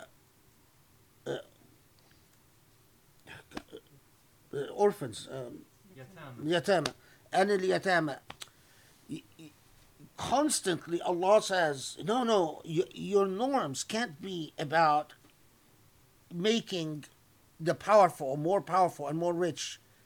Reorient yourself. And then we look at the Prophet ﷺ and his life. Where was the Prophet all the time? Was he was the richest in society? No, he was constantly sitting with the the the the the most destitute elements of society that mostly lived in the mosque in Medina because they were homeless. And this is where you always found the Prophet. In, in, in, dozens of reports, he, this is where he would spend most of his time. And, and if you wanted his companionship, you would have to accept that this is where the, the center of power has, has shifted. It is not with the most privileged, the most um, uh, spoiled, it is exactly had shifted to the opposite. This is precisely why I'm so offended by what is going on in Mecca now. Because when you understand what the sunnah of the Prophet ﷺ was, it was you don't organize society to serve, to cater to the interests of the most privileged and the most wealthy. In fact, you, you, go out of your way to organize society to, to the extent possible, try to balance things out so that the underprivileged don't feel alienated and don't feel marginalized. When, again, this is why it is contrary to Nur and contrary to the Sunnah of the Prophet. ﷺ. If you go to Mecca today and then you look at the, you know, the, the people who have money, they're, you know, in high rises overlooking the Kaaba and they're sitting in the fancy restaurants. And, and if you are a poor person coming from, you know, Bangladesh or from Africa and so on, and all you can do is just keep looking and you feel marginalized and you feel there's, there's, no place for you in fact you know the way things are structured now is that in do you this is amazing this is mind-blowing do you know that now around the kaaba all the spots near the kaaba are reserved for vip when you go there, there are whole sections blocked off, and they tell you, no, you can't pray here. You, you can't be here. Why? This is for VIP. For the Saudis and their guests, whenever they come. And the poorer you are, the further away you are from the Kaaba. So you have to walk longer to get to the Kaaba because all the areas close in close proximity now are reserved for the rich. So the very architecture of Mecca is contrary to the entire message of our Prophet and the Quran. How is that not blasphemy? I mean, just. And that is, by the way, look at the, the nature of morality. Look, when we became shameless about destroying the historical when when we dared go to a place where Abu Bakr you know walked and touched and we destroyed it when we went to a place where you know Ali radiallahu anhu was was was present and we dared just raise it down next thing we dared look to our commercial interests and the commercial interests of the elite all over Mecca. We dared say we don't care about our fellow Muslims. So, oh, Muslims in China suffering, who cares? Oh, Muslims in, in Burma suffering, who cares? Muslims in India now suffering, who cares? We dared also ignore the suffering of Palestinians. Oh, five million Palestinians who are refugees, who cares? We, this is the nature of being shameless. You start being shameless with one thing, and then it's like a cancer, it spreads. from what to the point that now for the first time in Islamic history you have people who are Muslims supposedly write articles and appear on, on YouTube and so on and say who cares about the Aqsa Mosque oh a, a, a mosque and this is a well-known Saudi intellectual who said oh a mosque in Angola Abrak is more blessed than the Aqsa Mosque shamelessness if if in lam tastahi faf'al ma shi't, as the Prophet ﷺ said, if you have no shame, there will be no boundaries. How did Egyptians get to the point where they can help blockade and imprison their fellow Muslims, the Gazans, in a huge concentration camp? Any Palestinian tells you if they go through the Egyptian border, the the the the, the, the treatment by Egyptian soldiers of Palestinians is worse than the treatment of Israeli soldiers. How did we get to this point of shamelessness? You, you start by increments. This is, this is it, morality is indivisible. And this is what we learn from Surah An-Nur if if you start chipping away at your sense of modesty and your sense of restraint vis-a-vis morality vis-a-vis virtue the next thing you become worse and worse and worse and worse and worse until we get to the point that we've gotten to in the modern age Uh, did I answer the question? I know that I You went did. off on a. yeah. Oh, oh, the, oh, the question was about Hikmah. is, uh, no, that's a good question. Yeah, it's a good point. Yeah. Okay, um, next question. Iblis believes in and used to worship God. The nature of Iblis's disobedience is that he believes he is better than human beings and can lure human beings into disbelief. Maybe he believes that his belief in God or worship of him is enough for his salvation and that serving other creation, i.e., humans, especially when it is against his own ego or self interest, is not necessary. This seems to parallel the attitude of the hypocrites. In the surah, Allah uses the portraits of the hypocrites and Iblis as examples of those that forget God, and God allows them to forget themselves. What does forgetting God actually entail? It seems to be the inverted statement of he who knows himself knows his Lord. No, this is a really good. I mean, it's actually not a question; it's a point. Um, because I mean, it's a really good point. Uh, this is exact precisely why in Surah An-Nur, Allah reminds us of the, the fact that uh, of of Iblis once people are tempted, the, the arrogant smug attitude of of everything that shaitan represents uh, of saying you know don't blame me for for your sins. Blame yourself because i actually i'm different. I'm morally superior. Uh, you know, in you know that i believe in god. Um that very last point the uh, there, was, there was something she said in the About forgetting God and Oh, oh yeah, like the forgiveness of God. hypocrites. Yeah. Um,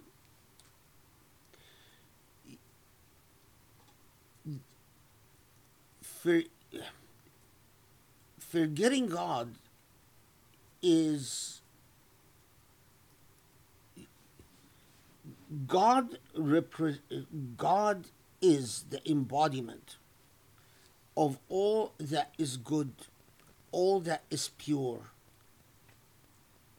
God i- represents the potentiality of goodness and purity and light. So God is is the potentiality for instance that justice should reign on earth. When I come and say justice is an impossibility. we shouldn't worry about justice anymore. Forget about justice. It's not going to happen. I forgot God. Because God is the embodiment of the potentiality of. Imagine shaitan, if shaitan represents all the abasement of ideals. So, in other words, shaitan represents giving up on all ideals. There's no point to saying the truth because everyone lies. We shouldn't aspire for to say to speak the truth because we human beings will lie. We shouldn't aspire to be beautiful because who knows what beauty is? And we're all ugly anyway. We shouldn't aspire to be just because this world is just disgusting and it's full of injustice and that's the way it's always going to be. All of that is emptying existence space of divinity. And what what are we conceding to? We're conceding to the demonic, to the shaitani. So even when you say, I don't believe in love, because human beings are just, they don't, no, no one loves anyone. It's like um, when you when you meet really horrible criminals, what do they say? I hate everyone. I don't believe in in love at all. It, the belief in the potentiality of good is Allah subhanahu wa ta'ala. Th- that is what belief in Allah subhanahu wa ta'ala is. When you refuse to concede to evil, you are upholding divinity. Look at Muslim societies. Although they say they believe in Allah, but they are the most corrupt societies. They are the most unjust societies. Why? Because they no longer believe in ideals. In fact, if you believe in ideals, you're thought you're thought to be naive and stupid, and eh, you know people mock you and laugh at you, and that is why it is so easy in these societies for people to take bribes, for people to commit injustice, for people to do horrible, horrid things to each other. What is that? That is the demonic. But what is that? Ask more existentially. What is that? It is forgetting ourselves because we've forgotten our Lord. We've debased ourselves into nothing. Where truly, look at the, the end result of it. The end result of it is necropolitics. We're all dead. There's no value to human life, no value to human dignity. Why? Because we all conceded to the demonic. Allah says, honor one another. We say, no point, because, you know, everyone is a hypocrite. These are real attitudes in Muslim societies, real attitudes. What you've done is you've ejected the divine in from your life when you say, you know, I must be crass and um, what is, what is the word for it? Like, um, you know, shocking. Um, Edgy. Edgy. Huh? Edgy, provocative. yeah, you know, like with oh, I, I I have no shame and I I I reject shame and I I'm I'm I mean because I you know I I, I don't believe in modesty as a as a as a as a quality. I- I- I- what is it? It it evidences a level of um, deep skepticism about the possibility of beauty among human beings. and what it is, it is inviting the demonic and exiling, ejecting the divine, Rabbani. And that is precisely why you it is becomes uh, um, in, in a lot of Muslim societies where people say, okay, how could it be that so many people will go to Jum'ah, but yet we don't feel blessed. We, we, there's so much injustice, there's so much suffering. Well, because precisely as Allah said, you forgot Allah, so you forgot yourself. But how did I forget Allah? It is not that you forgot to do your prayers or you forgot to fast Ramadan. It is you forgot what the light represents in your life. That divinity is the promise of beauty. Divinity is the promise of beauty. If you give up on the promise of beauty, you've given up on Allah. Alhamdulillah, thank you. That's amazing. Okay, moving on to some questions from Surah Nur. Um, if the punishments prescribed in the Quran can be adapted with changing circumstances to other punishments of equal severity, is there room in Islamic law to develop alternative theories of justice, like rehabilitative justice, which might spread light for the victims, criminals, and society? You know, absolutely, because the very what the Quran consistently says about punishment. Notice that, and this is a very big topic. The, what the Quran says about tawbah, and and the the the way that the Quran celebrates the possibility of tawbah. Um, and and the you know if we translate tawbah into our modern language that's rehabilitation i mean this is basically to teach the the main thing though is that we have to what is it the the the learn to think independently and creatively because I I I find it deeply troubling. And this is, by the way, very a very well known thing in the field of human rights, that the the the modern human rights, which was born encoded in modern discourses on human rights, is a level of hypocrisy that arose from the fact that with the birth of human rights, the human rights was born into our modern world with the reality of racism and the reality of colonialism. So, in other words, when we invented this discourse, we didn't treat the paradoxes of racism and the, the paradoxes of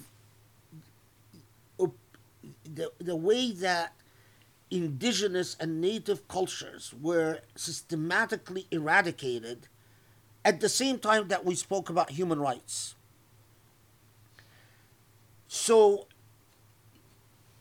that continues to ail our discourses about human rights. So at the one at the same time that we sit there and we talk about theories of justice, you know, whether restorative, res, restorative or restorative theories of, of justice, or um, theories of justice that seek to uh, make whole, which is very similar. I mean, it, but at the same time, we there are deep, profound paradoxes that all human rights discourses continue to ignore. So, for instance, we talk about you know how justice should rehabilitate and restore. Okay, fine, but at the same time, we, the same people who talk about that, are extremely reluctant to to say that in order to implement these theories, you need the state to invest resources proportional to the demands of these theories. Because otherwise, then you end up with corruptions that, so you end up, for instance, putting people in prison where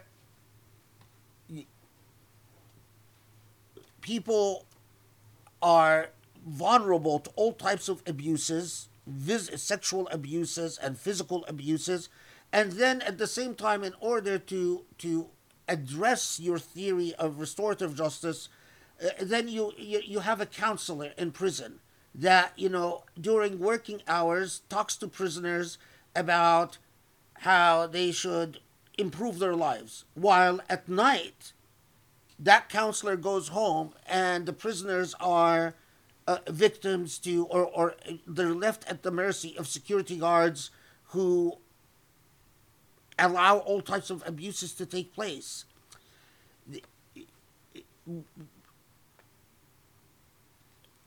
honesty in discourse requires that we learn to to value honesty. I mean, what, what can I say? I mean, to, to actually not pretend that problems, real problems, don't exist, uh, that do exist and are extremely pervasive. So, I mean, the answer, in, in my view, absolutely. But as long as we do not replicate the the ailments of so much of the, the types of uh, discourses that we see are, that are currently very um, dominant about prisons and about the, the justice system and because they, they all suffer from these you know um, I, will tell you I'll, I'll, I'll, then move on. Um, you know I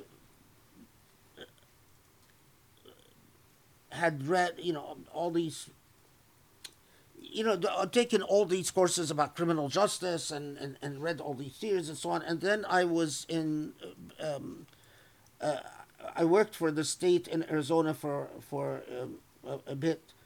Anyway, so part of, part of my job is that I had to go uh, visit prisons and um, in, engages conversations with uh, people responsible for prisons and so on. And then I, I very quickly learned that there are, when you deal with officials, there are certain things that you can talk about and things, certain things that no one can talk about. No one is allowed to talk about. And what I very quickly learned, for instance, is that the, despite all the theories when it comes to real life, the prison systems are deeply racist, deeply divided along racial lines, and that there is no will or desire to have any honest discourse at any level about how race and the politics of race in prisons corrupts any real attempt at civic rehabilitation or restoration. And it, it just, it, it was, you know, I was quite young at the time and it just, it, it was remarkable. There's like how there were certain things that it was professional suicide if you dared insist on so you know everyone spoke in a in a very civilized fashion but everyone was very comfortable with a very uncivilized reality and that's precisely you know i, I would describe that as demonic there, there you know That's not godly. That's not that's not in any way beautiful or divine. Okay, thank you so much. Um, okay, one more question. Assalamu alaikum, Sheikh. You talked about boycotting Hajj and Umrah and Saudi for some time now, but what would you say to the students of Islamic studies who study or wish to study there? It feels very hypocritical, but financially there are no other places to study in Arabic. Well, I mean, study there is different because I don't think you're benefiting them financially. Actually, most of the time when people go study there, they give you a scholarship. Uh, I mean, I don't. Uh, uh, that used to be it because they, they were really interested in. At, at least this used. Uh, uh, the, the, they were really interested in controlling is or influence influencing very deeply the type of Islam that uh, exists in the West. So they would give anyone from the West who wanted to study Arabic, they would give them a scholarship to go study in Medina. Um, and so I don't know if that is the system till now. Um, but uh, so a I you know uh, if if that is the system, you're actually not uh, benefiting them financially. You you you're taking money from them, which I think is very different. The other thing that I would say is that even if you are spending money to study Arabic there, the it's a very different thing because the type uh, Hajj, uh, the, the, the, the business that comes from the holy sites, the profits that come from the holy sites, is second to oil in the uh, gross national product of Saudi Arabia. So they've turned Hajj into big business. They, they, they, they are fully aware that they have nothing other than oil. They failed in producing any type of economic development other than oil. And so they invested a great deal of money in making the holy sites a business. Um, and big business. And so the whole point is to deny them, to, to basically register an objection against you had no right to turn Mecca and Medina into a business. You had no right to destroy the, the historical sites. You have no right to go against the sunnah of the Prophet the way you did. You have no right to violate the entire ethics of Islam the way you did. I think that's the point is not to boycott Saudi Arabia as a country. The point is to to to target the issue of the, their treatment of the holy sites. Um, so no, I, I don't think there's a there's a problem with going to Saudi Arabia to, to study Arabic. Um, you know, it, I, I, I, as I don't think there's a problem, for instance, with going and working in Saudi Arabia and, and just making a living there. Um, th- that has nothing to do with, with, with the issue of Hajj specifically, and and sending the message that you can't do what you're doing, and we're not gonna we're not gonna stand for what you're doing with the holy sites. Okay, thank you. Um, okay, next question. What is the difference between awra and zina, and do the standards for covering the body for both men and women differ for prayer as opposed to regular social life? And how does this relate to the historic legal rulings on the covering of slaves? Yeah, the issue of awra, you know, um, there's a long juristic debate about what is the woman's awra, what is the man's awra, what is the awra in prayer, what whether the awra in prayer is the same as the awra outside of prayer, um, and what is the awra of a, a free person as opposed to a slave. These are all historical debates, and we know that if we are saying the majority, the majority position is that the awra of a man is from the knee to the navel, the awra of a woman is everything except her hand and her face and her feet. Um, the awra of a slave is debated. Um, you know, some said that a slave doesn't have to cover uh, her hair. Um, others said that the awra of a slave is from the knee to the navel, just like a man. Um, and others said no, the awra of a slave is the same as a as a woman. And moreover, there are some. These are not views that survived into Islamic history that said that the awra of a man could be more than the knee and the navel, depending on the adat uh, and araf. And the, the, these were especially Maliki scholars when they considered whether in societies, for instance, where it was considered sh- shameful not to wear a turban, um, or in, in parts of North Africa where it was considered shameful for a man to show his face because it was expected that a man would cover everything except the eyes. And so some Maliki jurists then said, well, you know, that, that's defined by urf and, and so on, custom. And in traditional Islamic jurisprudence, there was an assumption that the issue of awra is also equivalent to the issue of zina. That so that you do tabarruj by displaying the awra. And my argument is is that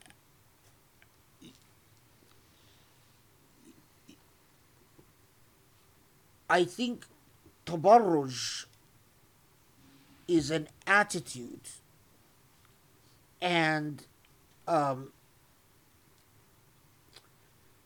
and can contextually defined. Tabarruj is, as we said, it is drawing attention to yourself in an im- immodest way. Now, what is the, the in, in my view, what is the evidence for the awra of a man? Is the evidence that the man's awra is truly from the knee to the, the navel? I think that the evidence for a man's awra is not mechanically knee to the navel, but it clearly involves um, the private part. It there is evidence that at least it involves the calves, this part of the leg. I think that there is evidence that if that if the intent, for instance, if a man displays his chest or his back or his arms um, f- with the intent of tabarruj to draw attention to himself, I think that depending on the araf and the customs, that in fact could violate a man's awra.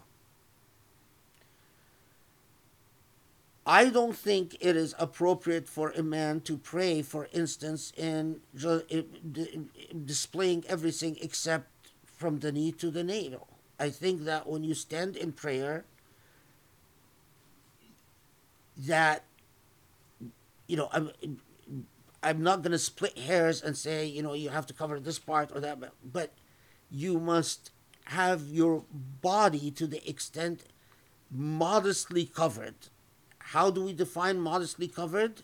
I think it is by the araf, by the customs of the place we're in. Some places, absolutely, it, you are not appropriately covered unless you have a turban. Some places, if it is common for people to stand in shorts and um, pray in shorts, in other places, it praying in shorts would be scandalous and disrespectful. I think it it all goes other than the what clearly we have cumulative evidence when it comes to men that you cannot show, and that is your awra al It is uh, it is modesty, the rules of modesty that are defined socially that dictate and that specify a man's awra. If a man is displaying displaying himself in order to get the attention of women, for instance, by you know wearing a tight shirt, that's that's not modest. I mean, in, in, in, like let's say a muscular man, they wear a tight shirt and say, "Look at my muscles," and this man's attention is, "Well, I know women like that, and I know that women will, you know, flirt with me because I'm showing my muscles." How could that be consistent with with covering your awra? Then this man has violated the rule of awra because the behavior of this man is immodest.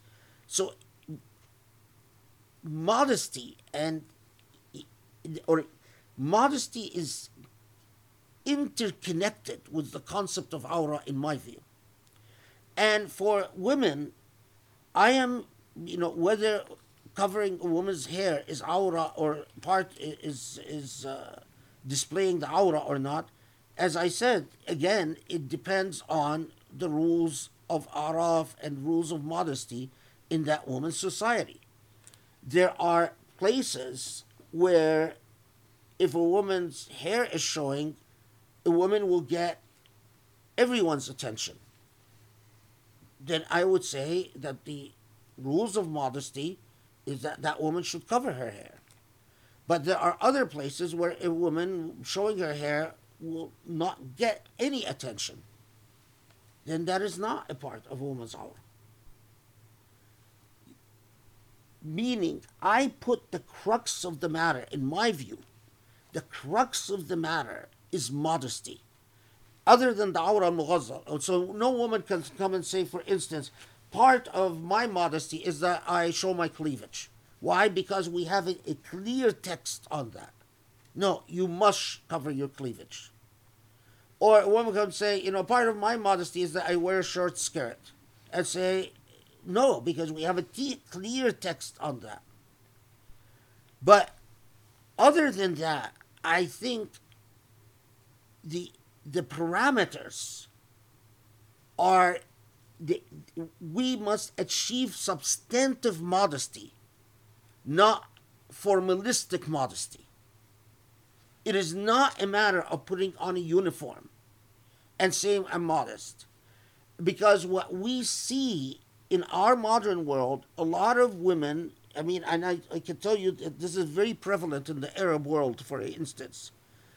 You know, women will wear the, the uniform, they wear, wear the hijab, but act extremely, in extremely immodest ways. And I've seen that also, you know, in Indonesia and Malaysia, in, in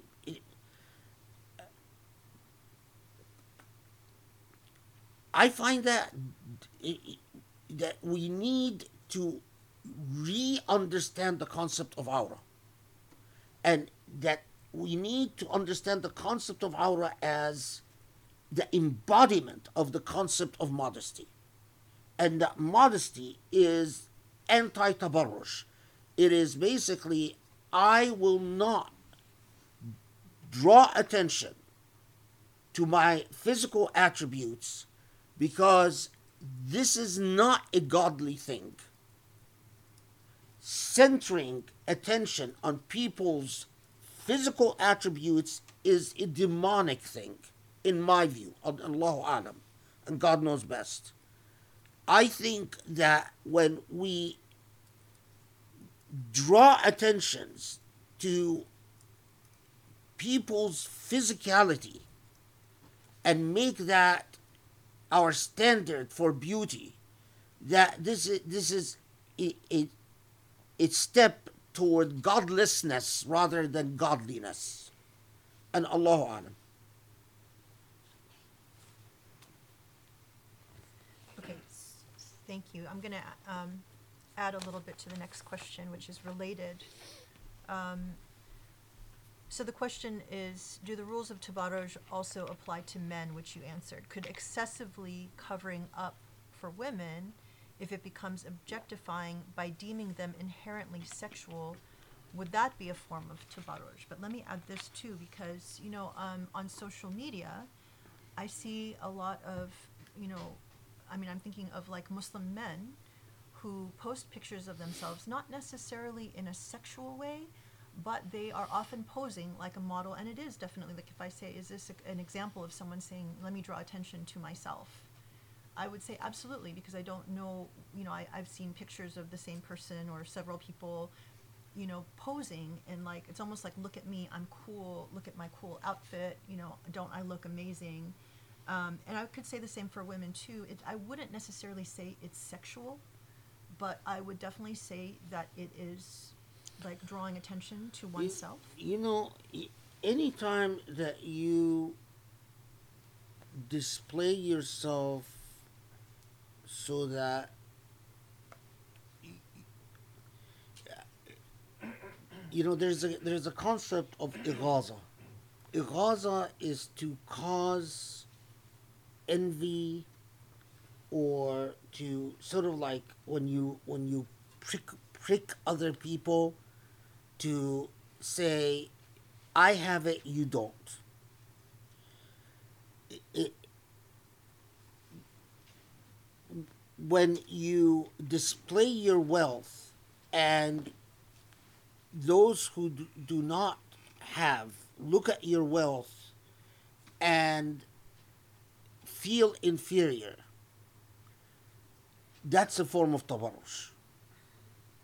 When you display your um, so it is i you know whether what you're talking about is tabarruj or not well it depends on the intent and depends on the consequence. Uh, but it is i would describe it as a behavior that tends towards immodesty. Now every time you're immodest there is you are risking incurring sin how much sin? It could be a very small sin or it could be a big sin. Depending on whether you are contributing to darkness and ugliness. So if you are consistently you know day after day posing and showing yourself off and basically sending a message to people you're not as handsome as me you're not as wealthy as me. You're not as cool as me. You're not eventually the, the you know even if you're talking uh, uh, committing sagha'ir they accumulate accumulate accumulate until it becomes a big problem. The whole attitude that Allah teaches us, the Nurani attitude, is get over material things, get over your physicality. Deal with people so that you heal their hearts, not cause their hearts to burn. The whole, you know, imagine, put it this a different way. Who is our standard in life? Who is supposed to be our example in life? The Prophet, ﷺ, right? Okay, ask yourself would the Prophet do it? If the answer is the Prophet would not do it, then that is reason for caution. Then be very careful because you could be treading upon something that would bring the demonic into your life. Would the Prophet pose to show how cool his clothes is? Would the Prophet pose to show how sexy his smile is? Would the Prophet pose to show the twinkle in his eye so that women will melt and say, I mean, if if you say no, I don't want that standard, then you have to look very deep into yourself because if if you want to live life without the Prophet والسلام, as your standard, then I, I don't know what you're about then. You know, uh, it's not for me to say you're not a Muslim, but I just say you have a very strange Islam. Islam I, that I don't recognize. the, the, the Nurani example of the Prophet والسلام, or, you know,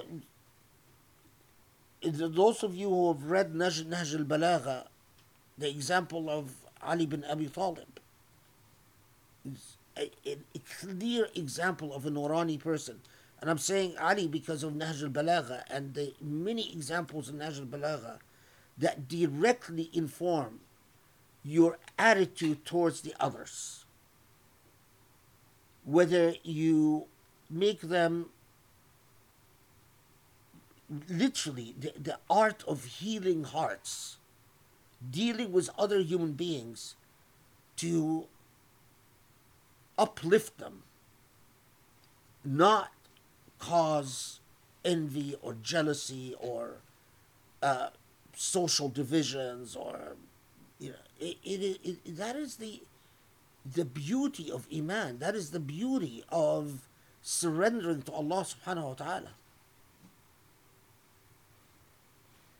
So the the second part of that last question um, had to do with sort of objectifying women. So if the idea is you excessively cover, does that then you know? And let me add this because it, this came across my feed just for whatever reason.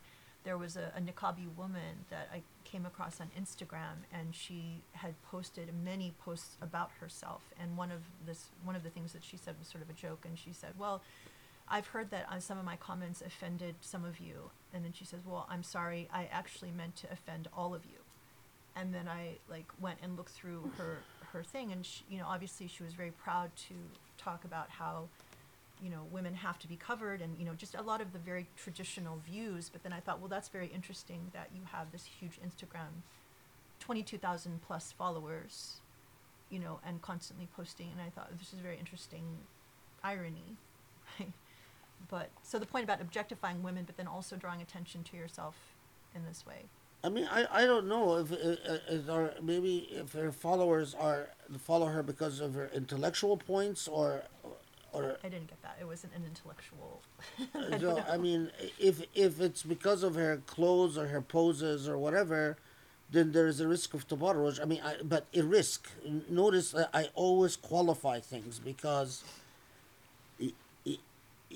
it is an invitation for introspection and reflection. It is not for me to say, oh, that is tabarruj. It, it is it's to say, be cautious, be careful. Think about what your motivations are. If if ultimate I mean one of the, the, the things that I don't know why it, it really bothers me. Um, the the the explosion of the hijab fetish among um, what I mean by that is that there is now this this fetish about uh, hijabis, sexual fetish that a lot of non-Muslims have, um, and, and including the niqabis, by the way, and I find that just deeply troubling. Um, it is it is part of Islamophobia and it is part of the sexualization of the colonial subjects and it's, it's part of it, it, it, claiming authority and dominance over indigenous populations because that fetish exploded after the invasion of Iraq and invasion of Afghanistan and the the f- sexual fantasizing of soldiers uh, about the women they encountered in these lands. And, you know, I find it deeply troubling that that Muslims are just oblivious to to things like that instead of instead of seeing it as as an obscenity, as something extremely immodest that is directed at us, uh, we just like to pretend to ignore it.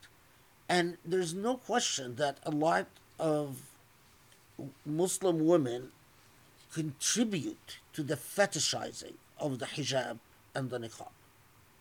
And I think that is a problem.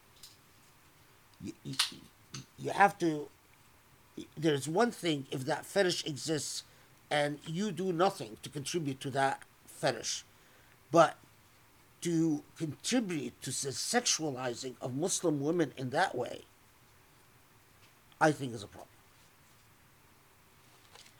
Okay, and last question, sorry, I know that we, this issue of makeup, uh, but I thought I would just read this because, um, maybe to get one last statement about it. Um, so my question is regarding, um, day four video where Dr. Abou El Fadl talks about makeup. How can one define what makeup is going to create attraction or attention or one that is simple? Makeup itself, it's more than just mascara or foundation.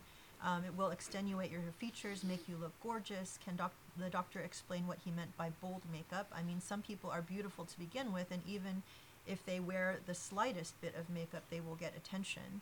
I mean, if I like to enhance my features by wearing bold eye, bold eye makeup or red lipstick, am I going against Islam? This is a little confusing. And that's the question. But also, I want to point out someone said, you know, one, one of my favorite examples in our society of a really like powerful, um, bold social justice woman is Alexandria Ocasio Cortez, who, if people know her, you know, she's like, um, very social justice oriented. She's one of the progressives in our government. Um, she's super smart, and she's known sometimes for putting on very bold red lipstick. But I think that, in, I mean, in my opinion, maybe you can comment on it. I don't see that that is, in her example, in her case, trying to draw attention to herself.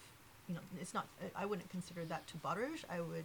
I don't know. I don't know what I would call that, but you know, you've you have already said many times so much has to do with attention and you know, but No, in fact, I mean, she uh, she often.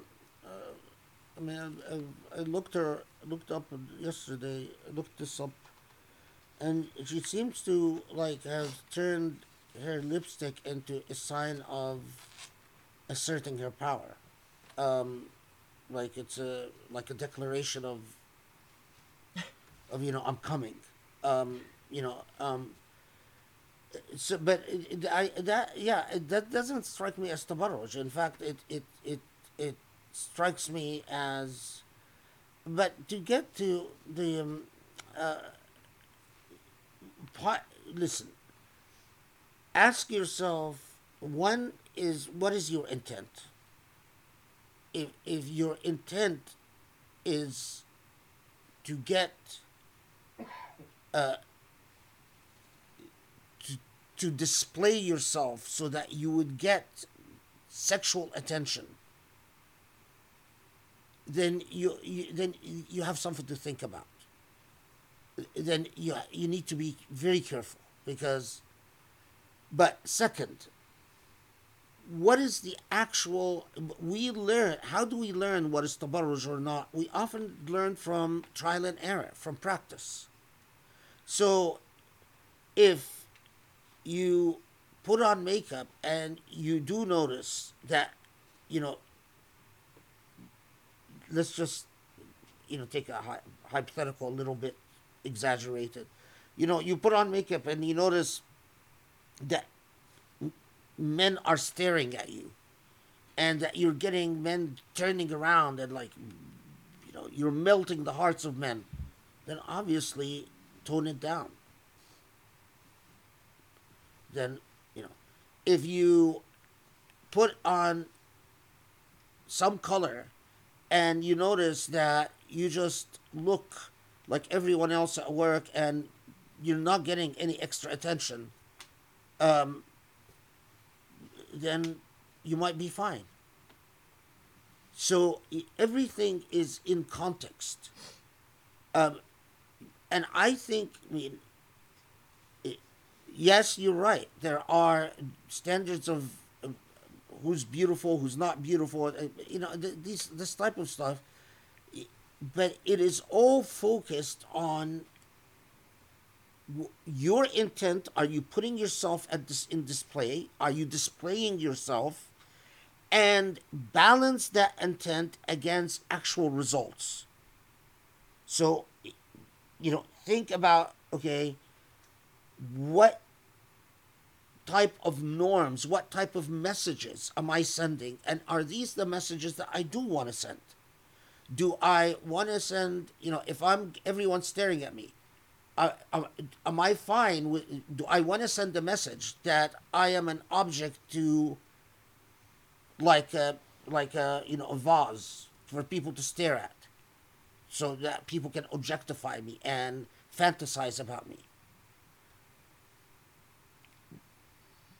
I would submit to you that that shouldn't be desirable to you, that you shouldn't want that, that that's tabarruj.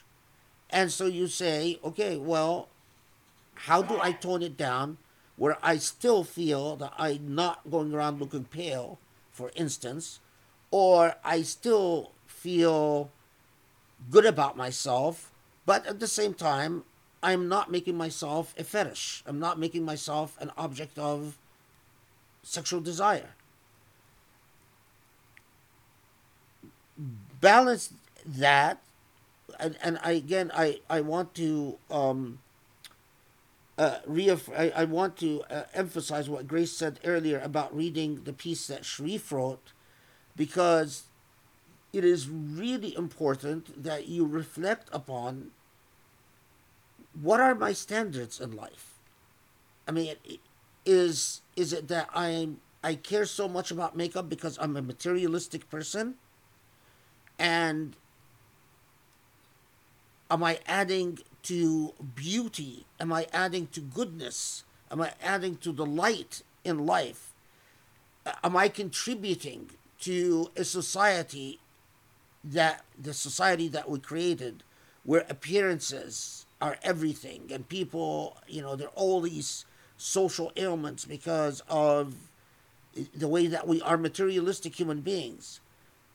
If you if you if your conscience is bothering you then that's a good sign that you might you, you should tone it down. That you should in fact if you find that you have your conscience is not bothering you about displaying yourself, then that might be a good indication that you need to work on your piety. You need to work on your values coming from your relationship to Allah, not from your relationship to society. I know that Muslims are accustomed to hard and fast rules, but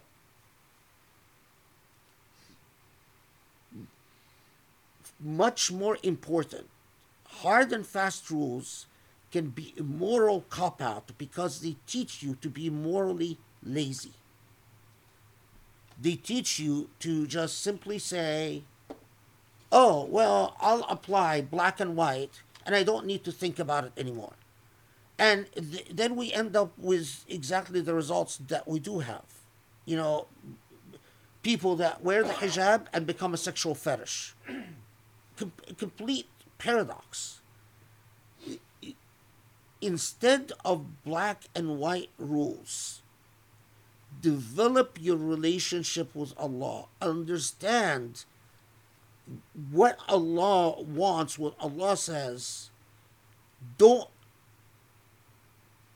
don't make supreme in your life material values that don't turn yourself into a fetish. Don't turn yourself into, don't objectify yourself. Give priority to your, the goodness of your personality and the goodness of your intellect. Make that what you put forward, not your physical appearance. Internalize these things. And then, and then, and there is nothing wrong with learning from experience. You know, today I wore something. And when I wear something, I notice that I'm getting a lot of stares. That, you know, I notice I'm getting some looks that I'm not comfortable with. So what I what do I learn? I shouldn't wear that again. What's wrong with that? It doesn't need to be all black and white like that. You know, I wear something and I find that you know, everything's fine. And I'm comfortable with it. And it's not violating any of the, you know, I'm not showing cleavage, I'm not exposing my legs. And I say, okay, well, alhamdulillah, then, you know, that teaches me that this is part of modesty. And, and Jim made a comment, it's also now becoming something that young teens and young women among Gen Z are also now feeding into that fetish, fetish by making comments about themselves as sexual objects to get attention in their social media um, and think light of it among their friends while, when talking about attracting guys. It's actually quite disturbing.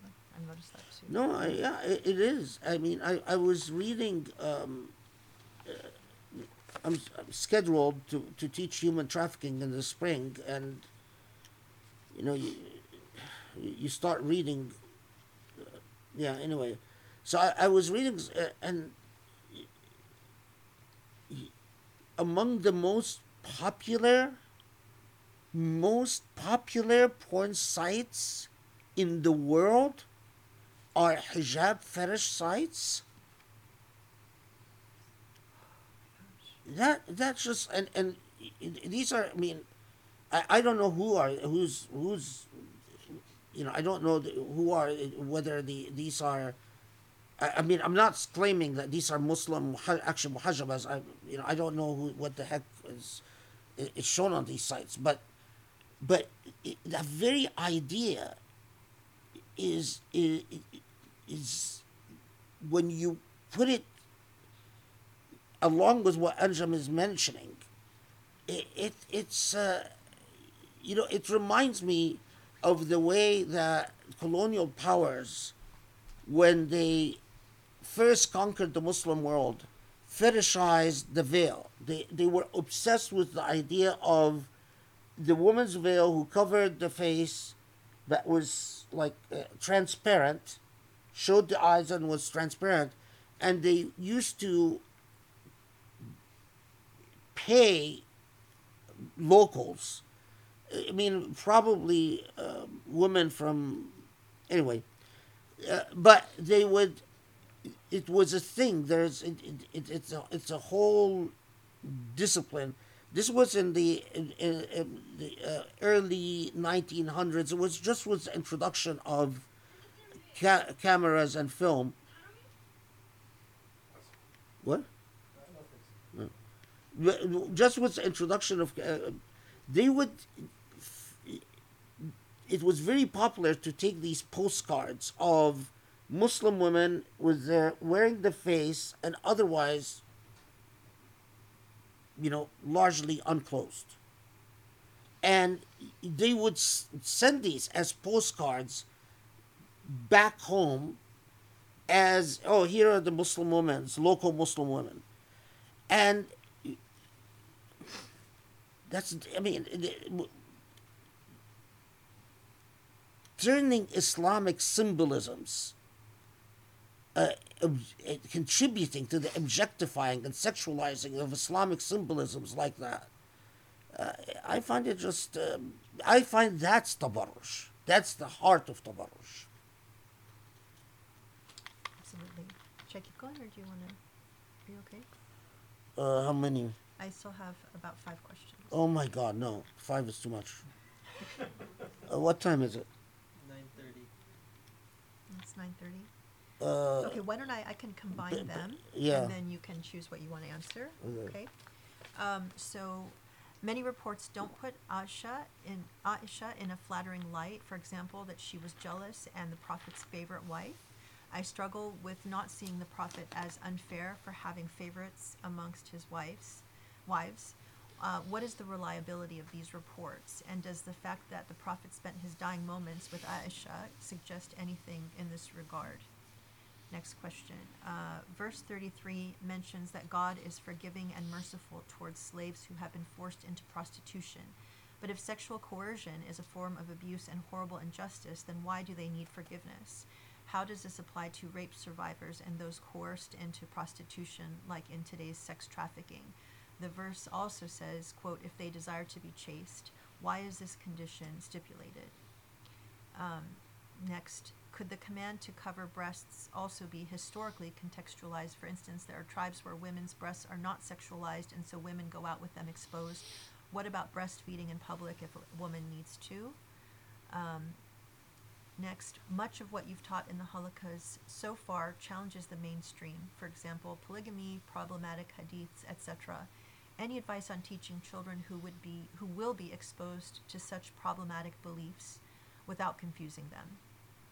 And then the last one is there is report that the Ifk incidents, incident is about Maria the Copt being accused of having Ibrahim from another man. Is there any basis to this? Okay, so these are wow, a lot of um, Very. Okay, the the the, the reports about Maria the Copt um, being accused of having Ibrahim from another man, and that that's the Ifk incident. That is a complete fabrication. It has no basis. Um, and most, I mean, not most. I'm seeing every scholar that I know in in the Islamic tradition uh, has shown that this was. Um, uh, part of what I think it is important to, for people to, to know is that i- when Mecca is defeated, numerous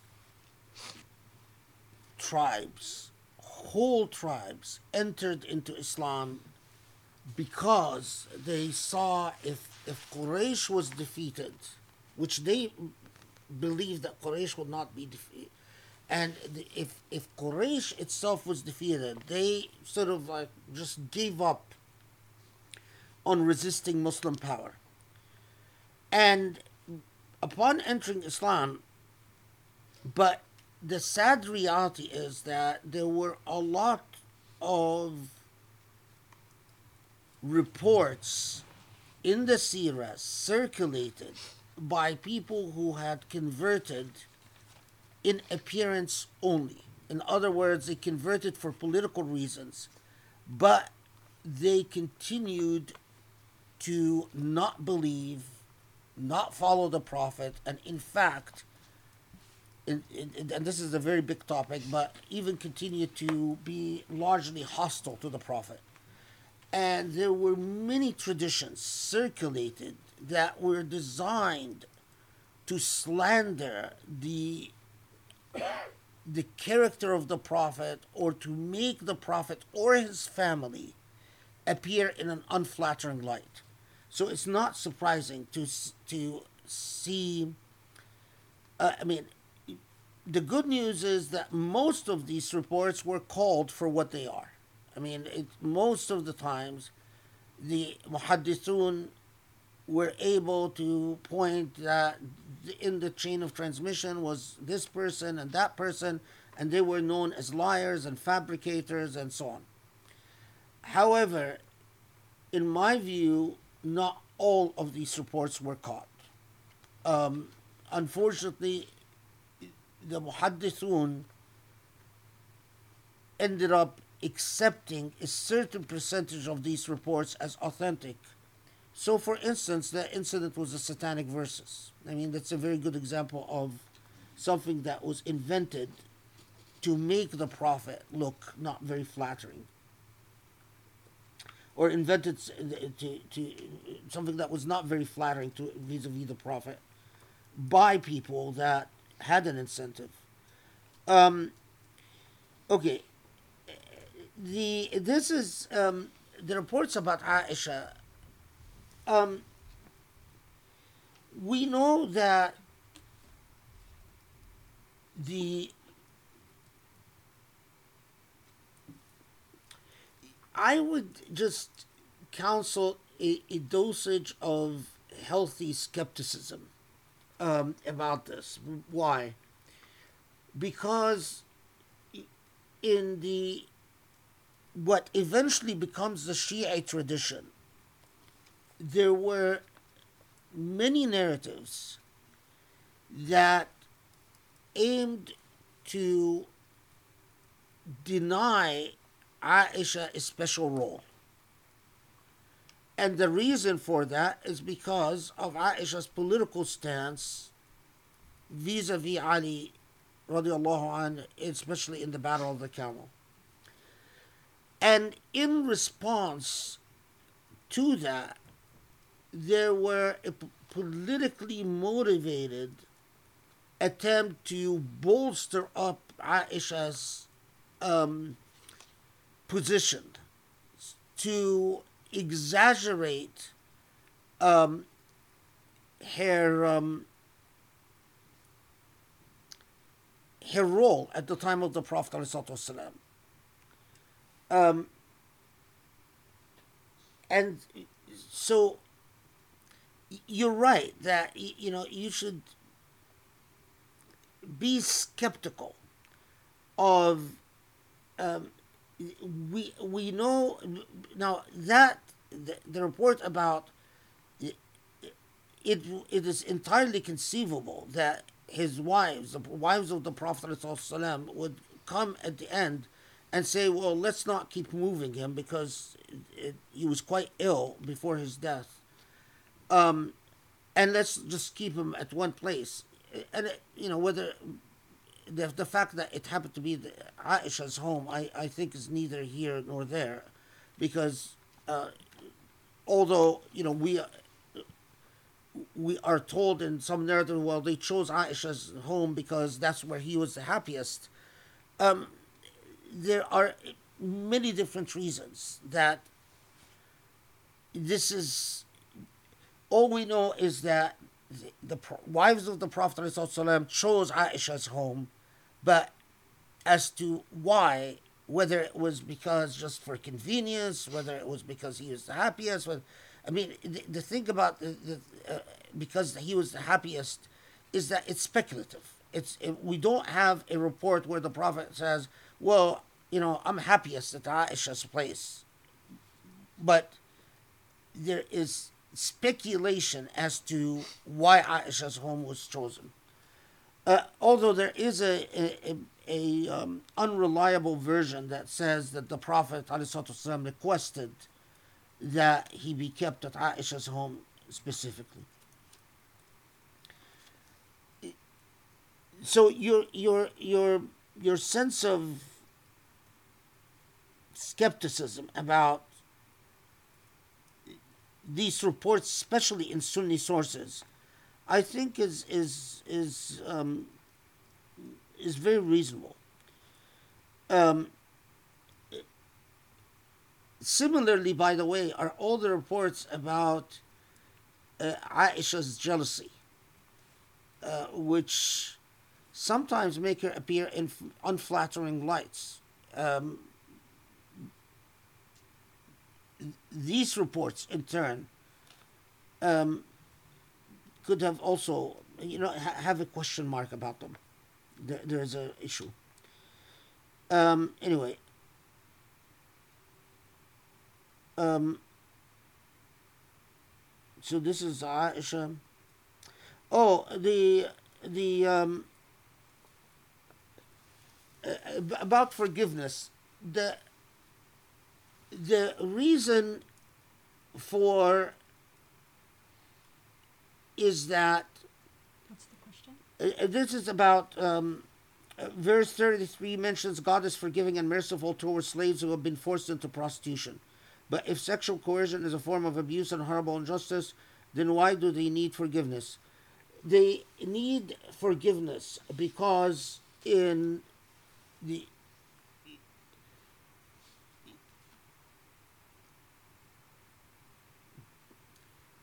because no slave after the this revelation and you know before this revelation Allahu alam but that no slave would let's put it this way um, should succumb to coercion in prostituting themselves. There are jurists who even went as far as saying that even if the threat is death, then you should prefer death over prostituting yourself. Others have said that if the threat is death or torture, that and you the slave ends up prostituting uh, herself, that um, يسقط عنهم العقوبة that they that that means that they, they would not be punished. So in other words, coercion acts as um, it expunges the punishment, but still they would, oh God, istighfar, oh God, repentance. It's like if someone puts a gun to my head and say eat pork, and even if I eat the pork, and I'm excused for eating the pork, I the the, the proper edibles with Allah is to still say Allah forgive me for the fact that I was forced to eat the pork. It is not so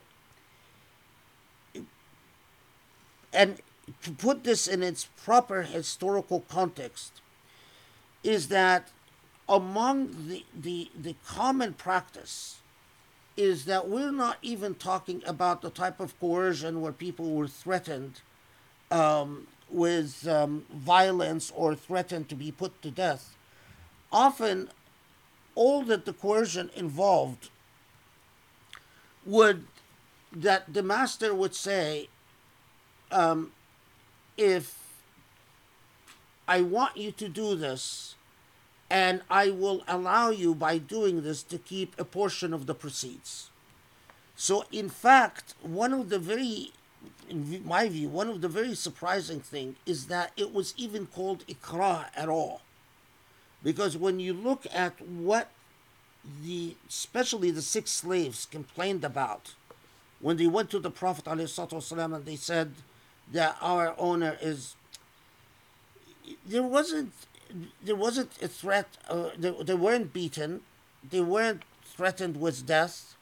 One of them was threatened to be that she's going to be sold, and she didn't want to be sold, for whatever reason.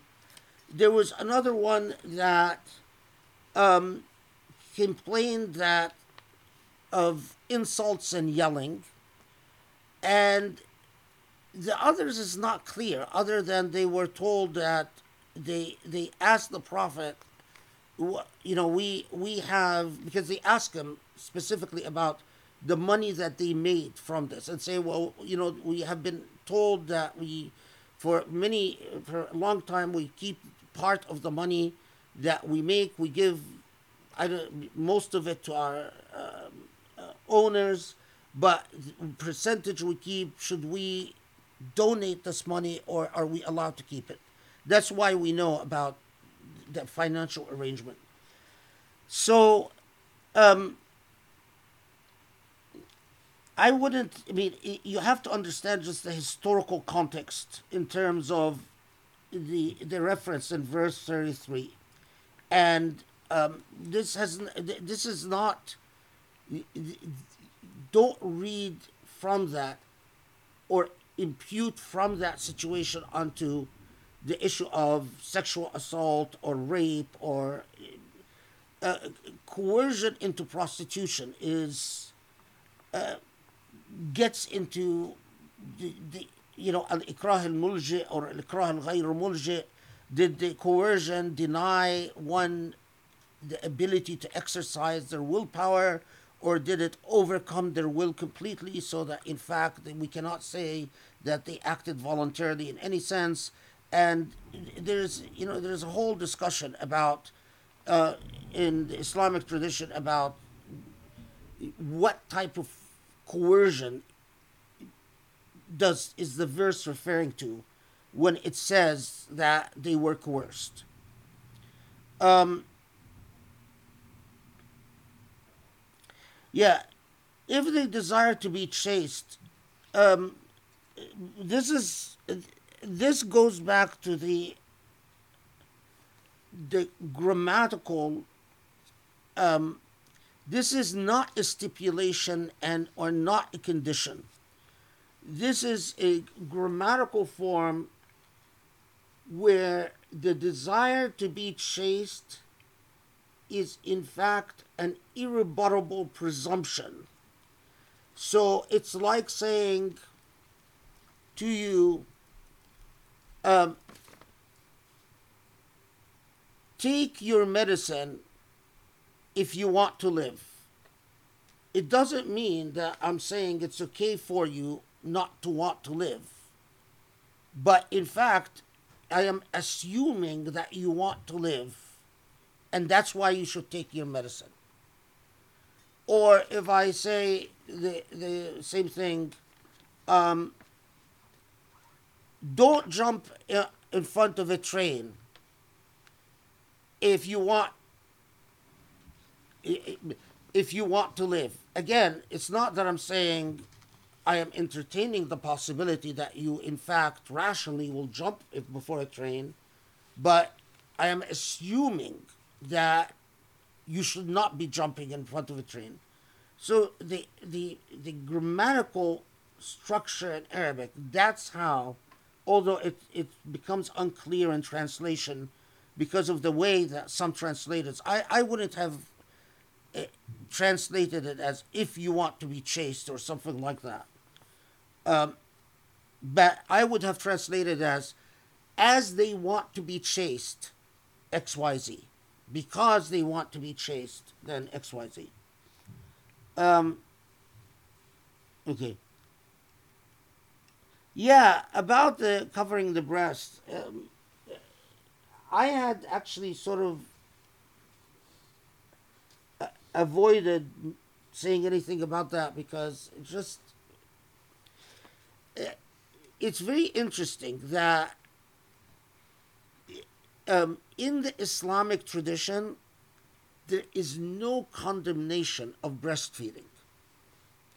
Now here is where you get into cultural, perhaps cultural assumptions in reading the text. Everyone understood that that when the command is cover uh, the, to to strike the khimar on the jaib is that the the intention is stop exposing your chests the way that you do.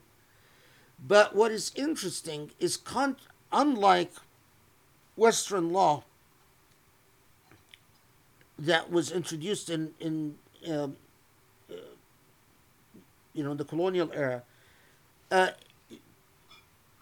there is. I can't think of a single scholar that said it is improper or immoral for a woman to breastfeed in public. And my sense is is that that's more a product of the culture that because it was culturally widely practiced that no one imagined that it would be um, unacceptable. So and you know in traditional parts even as a you know in, when i think in for instance in traditional non-westernized parts of egypt for instance as I was growing up, it was quite common for women to, traditional women, to breastfeed in public. Um, and if anyone looked at them, it would be considered very weird. I mean, it, it you would be considered sort of sick um, if you gawked at a woman for breastfeeding in public. With urbanization, this is changing. So I've noticed that modern Muslim scholars uh, tend to look at that as obscene rather than natural. That, well, if, you know, you shouldn't be breastfeeding in public. While it, it's, but that's a very recent development. That's the value of, by the way, of anthropology and sociology in documenting because we, we assume that the attitudes that we have now have always existed in history, and that's not tru- true. Uh, the the issue of um, historical it rests me. The the one thing that's interesting is there are Maliki fatwa when Islam was spreading in Africa, um, in sub-Saharan Africa, and this is fa- uh, around Timbuktu and um, Madagascar and um, uh, fatwa of Omani scholars in um, uh, Sahel al Aj and the areas that were all part of the Omani Empire and so on. And is there? It's the garage door. Okay. Oh, thought it was uh, thunder. Um, and whether the, the, Islam encountered tribes and clans where women did not cover, um, and the, basically the, the question that arose is how vigilant should the dua, uh, those who were uh, spreading Islam, were mostly merchants, by the way, and businessmen, um, be about telling these women to cover their bosoms.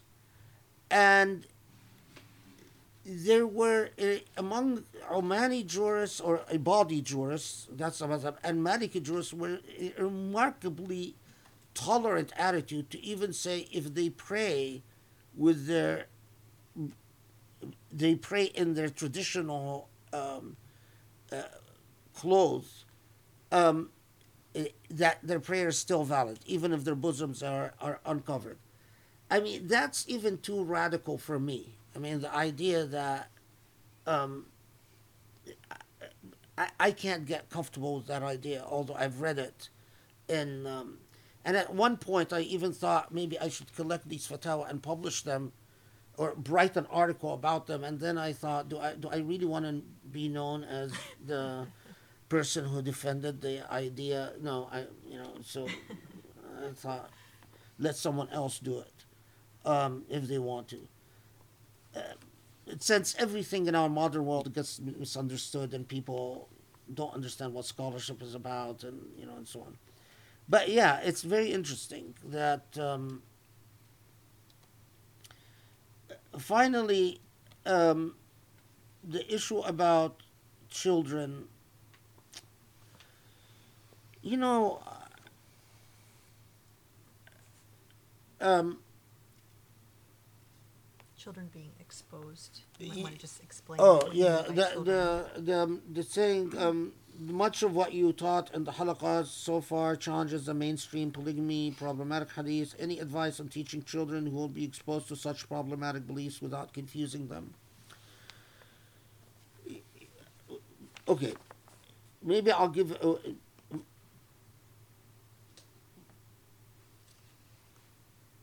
my mother ingrained in me through her own example as a living example of such a person is that um, work first on your relationship with Allah. Your relationship with Allah has to be intimate and beautiful, close, that you aspire towards qurba lillah, qurba lillah meaning being very close, and that you aspire for and yulqi alayka Allah muhabbatah, that Allah would, would, would make you the object of Allah's love, that, that Allah would love you as you love Allah. And that know in your heart that Islam is always humane Islam is always reasonable. Islam is always beautiful. If never believe that Islam can be otherwise and that your relationship with Allah will tell you that Islam is those things. If something strikes you, you experience something that is inconsistent with these convictions that Islam is reasonable, Islam is beautiful, Islam is the embodiment of hikmah and reasonableness, then trust that there is the flaw. Either the flaw is in your understanding or the understanding of others, but that your knowledge has not caught up with the beauty and the reasonableness and the decency that that there's something missing and we need that to instill in our children this attitude especially in an age where so many muslims have lost this sense of natural confidence in their faith. To the extent that it has become its real fitna for the faith of so many people. Because they they they, they, they see so much ugliness and so much lack of reasonableness. So you instill in your child, and this is what you, you, you constantly that listen, you know, people will will suspend judgment either until you have the opportunity to s- properly study something. Because rest assured that with true knowledge you will always discover at the end that Allah is nothing but Rahman Rahim, that Allah is nothing but An Nur, that whatever is dhalami, whatever is darkness, cannot be a part of Allah. Either suspend judgment until you ha- have the opportunity to study it, or suspend judgment indefinitely if you never have the opportunity to study it. What must be the anchor, what be the, the backbone, is the belief in who Allah is. How do we know what, who Allah? Because Allah describes Allah's self as that. If Allah keeps telling us, I am a Rahman Rahim, I am a Rahman Rahim, I am a Rahman Rahim, repeatedly, time and time again, if our understanding of Rahmah ends up in tension with our conviction in Rahmah, then teach your child to have the confidence to say, I don't know, but maybe someday I will learn. And to leave it at that. I can testify that that was what turned my that's what fueled my passion for knowledge and that every time i suspended judgment until i studied the matter every single time i found that my absolute conviction in allah's beauty reasonableness, justice, fairness, mercy was thoroughly vindicated. But, you know, I had a choice. Either I say, you know, either I, I let go of my Iman, which for I knew that it's something that I couldn't live with, or I not find out and suspend judgment indefinitely until I die and do other things in life like make money, or I commit myself to suspending judgment but then finding out. And that's what I did. Because I wasn't happy was the first choice, letting go of my faith, and I wasn't happy was my, the second choice, you know, focusing on making money, like practicing law and so on, and never finding out. But the journey with the third choice, although very hard, very trying, very taxing, but it is well worth it to set an example for others. Perhaps my journey can give others the confidence. Maybe you don't have the time to commit yourself to finding to to vindicate your beliefs. But between the option of abandoning your faith because you see ugliness, it, it, it, as far as I'm concerned, that's not an option. It, it is it is it is the equivalent of, you know, basically telling shaitan, take me. Um, so I don't know you know, it, it is, we are so afraid to teach our children trust in Allah's beauty. My belief is that when I compare the, the, the absolute confidence, for instance, that when Sheikh, when Sheikh Ghazali wrote, Hamid al Ghazali wrote his message to his son, his famous Risala to his son, and the absolute confidence by which he tells his son that know that Allah is the truth, Allah is the light, Sharia is the truth, Sharia is the light. The, the absolute confidence what Ibn Qayyim writes in about how Sharia is absolute justice and whatever is unjust cannot be a part of Sharia even if you know it, people cite this interpretation. When I compare that confidence with our modern Muslim complete lack of confidence, and I ask myself, what is the difference? And I, the answer, in, in my view, is clear.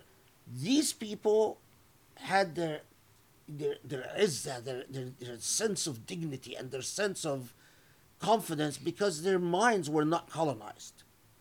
All of us, we labor under colonized minds.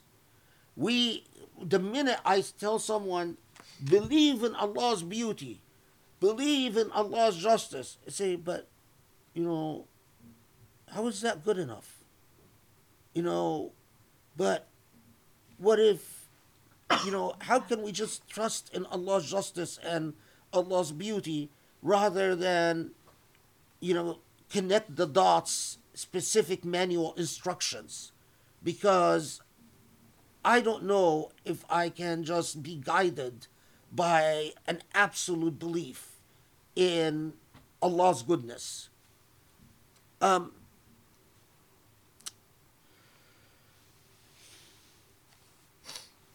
if there are any wealthy people out there it is all your fault. Uh, it, it, it is it is the, the the lack of capital support. No one can make capital and develop intellect. No, if you spend your life developing capital, you have no intellect. Forget the pretense that you have the intellect. Be humble enough to say, I have no intellect, but I can support those who have the intellect. And those who have intellect, don't even pretend that you'll have capital in your life. You're a beggar, you're going to live a beggar and die a beggar. The whole thing is that the people of capital support the people of intellect. That's the happy marriage that creates the, the type of civic engagement where people are actually confident in Allah's mercy and Allah's justice and Allah's beauty. As long as the people of capital want to see money spent so that they can be the people of great intellect, the great leaders of the ummah, the great, you know, inspiration for the ummah.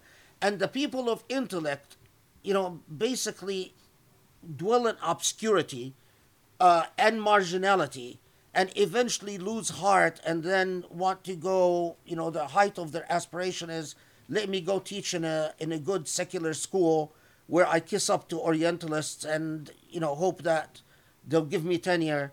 Uh, We're never going to go anywhere. We're, we're going to be stuck in this forever. On that happy note.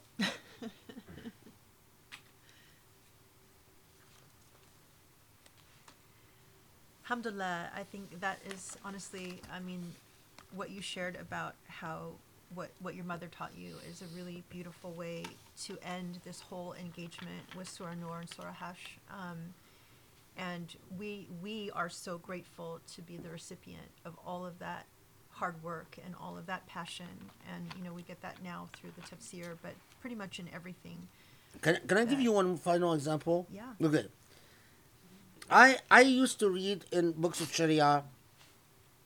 They would talk about a repeat offender, and there's this debate about if a repeat offender you cut off the the, the right uh, the the left uh, hand, and then you cut off cut off if they repeat you cut off the right foot, and then if they repeat you can you know until basically they become handless and footless. So I was telling my mother about this and reading to her some of the, the texts I was studying. And she looked at me and said, What is this? Allah, you, want to say Allah would leave someone with, with, with no feet where they can walk anywhere and no hands where they can't even clean themselves or take or bathe or feed themselves? And he said, well, this is, you know, there, there's this evidence, this evidence. She says, I don't care about your evidence. It is impossible that Allah ar-Rahman ar-Rahim would ever approve of something like this. And we, you know, of course I was a hothead back then. And it's like, you know, oh, you know, but Sheikh this said this and Sheikh that said that. So I don't care about you and your Sheikhs. You know, I know my, my God would never approve of this. And of course, you know, went off hot-headed. Years later, I studied and studied and studied the origins of these opinions, and you know what? She was completely right because the the scholars, the earliest scholars, articulated the same view that even those who said that i you could sever the hand, the, the left hand, say the the the and, and many of them, of the earliest views, was that upon a, a repeat offender would be no further cutting because you cannot leave a human being as that's even if you accept the punishment of but it just struck me that after a journey of about 10 years that i came full circle to what my mother just knew by her iman, her faith. That's what I, I mean when you when you instill that confidence about Allah and who Allah is. And that comes from all her, you know, hours of worship and her hours of intimacy with Allah subhanahu wa ta'ala. Alhamdulillah. I, I love the stories about Mama because she was truly beautiful and just so wise. It's so many ways, and sh you know, so much of what we cover is like I, I see her in it. Um, so I know, like, I mean, Huda has a beautiful comment. That's exactly what I believed and did my whole life, and how I kept researching until I found Professor Abou El Fadl's books. And thank you for consistently filling our hearts with light every single halaqa. And I think that that is how all of us feel. I know that this was really powerful for me even before I knew you because I had so many questions as a convert. And after I knew you too, I mean, it's like every time I had a question about something in the world that struck me as ugly or strange, you know, you answered so many questions about that it finally dawned on me. Well, first of all, the one thing that always comforted me before I knew you was if Islam can satisfy someone at that, you know, a scholar of that level of curiosity and depth of knowledge and still, you know, have like you, you would often say there was so much more that you didn't know. But if it satisfied someone of intellect so much greater than my own that was always a validation for me. But after i met you when you started to demonstrate and explain to me you know all the different reasons why islam was always beautiful always reasonable always just always this it just became clear and self-evident that it's because of a lack of understanding or knowledge that you know to suspend judgment is a really powerful um, it was a powerful transformation for a convert who really, you know, wanted to believe something beautiful. And I know that a lot of people have had that experience when they have found your scholarship and, and engaged with it. And so, I mean, I, we're, I'm so grateful. I know we're all so grateful that these were the choices you made. You know, either let go of your iman or suspend judgment and go go make money, or suspend judgment and find out the truth. And if you hadn't made that choice, then we wouldn't be sitting here and benefiting from all of this beautiful knowledge. So, thank you so much. I think this is a perfect way to end Surah Nur, and um, thank you for everyone being with us. Look forward to our next surah, inshallah, um, on Tuesday. So hopefully, inshallah, inshallah. Um, thank you for everyone who submitted questions. Thank you to Rami for helping me organize a, a whole list of questions. I'm sorry if we didn't get to your question. Um, but inshallah, you know, there's so much learning in all of this. Hopefully, we will cover whatever we didn't weren't able to cover tonight somewhere along the way. So thank you, everybody. Have a wonderful rest of the week, weekend, um, and we will see you Tuesday, inshallah. Assalamu alaikum.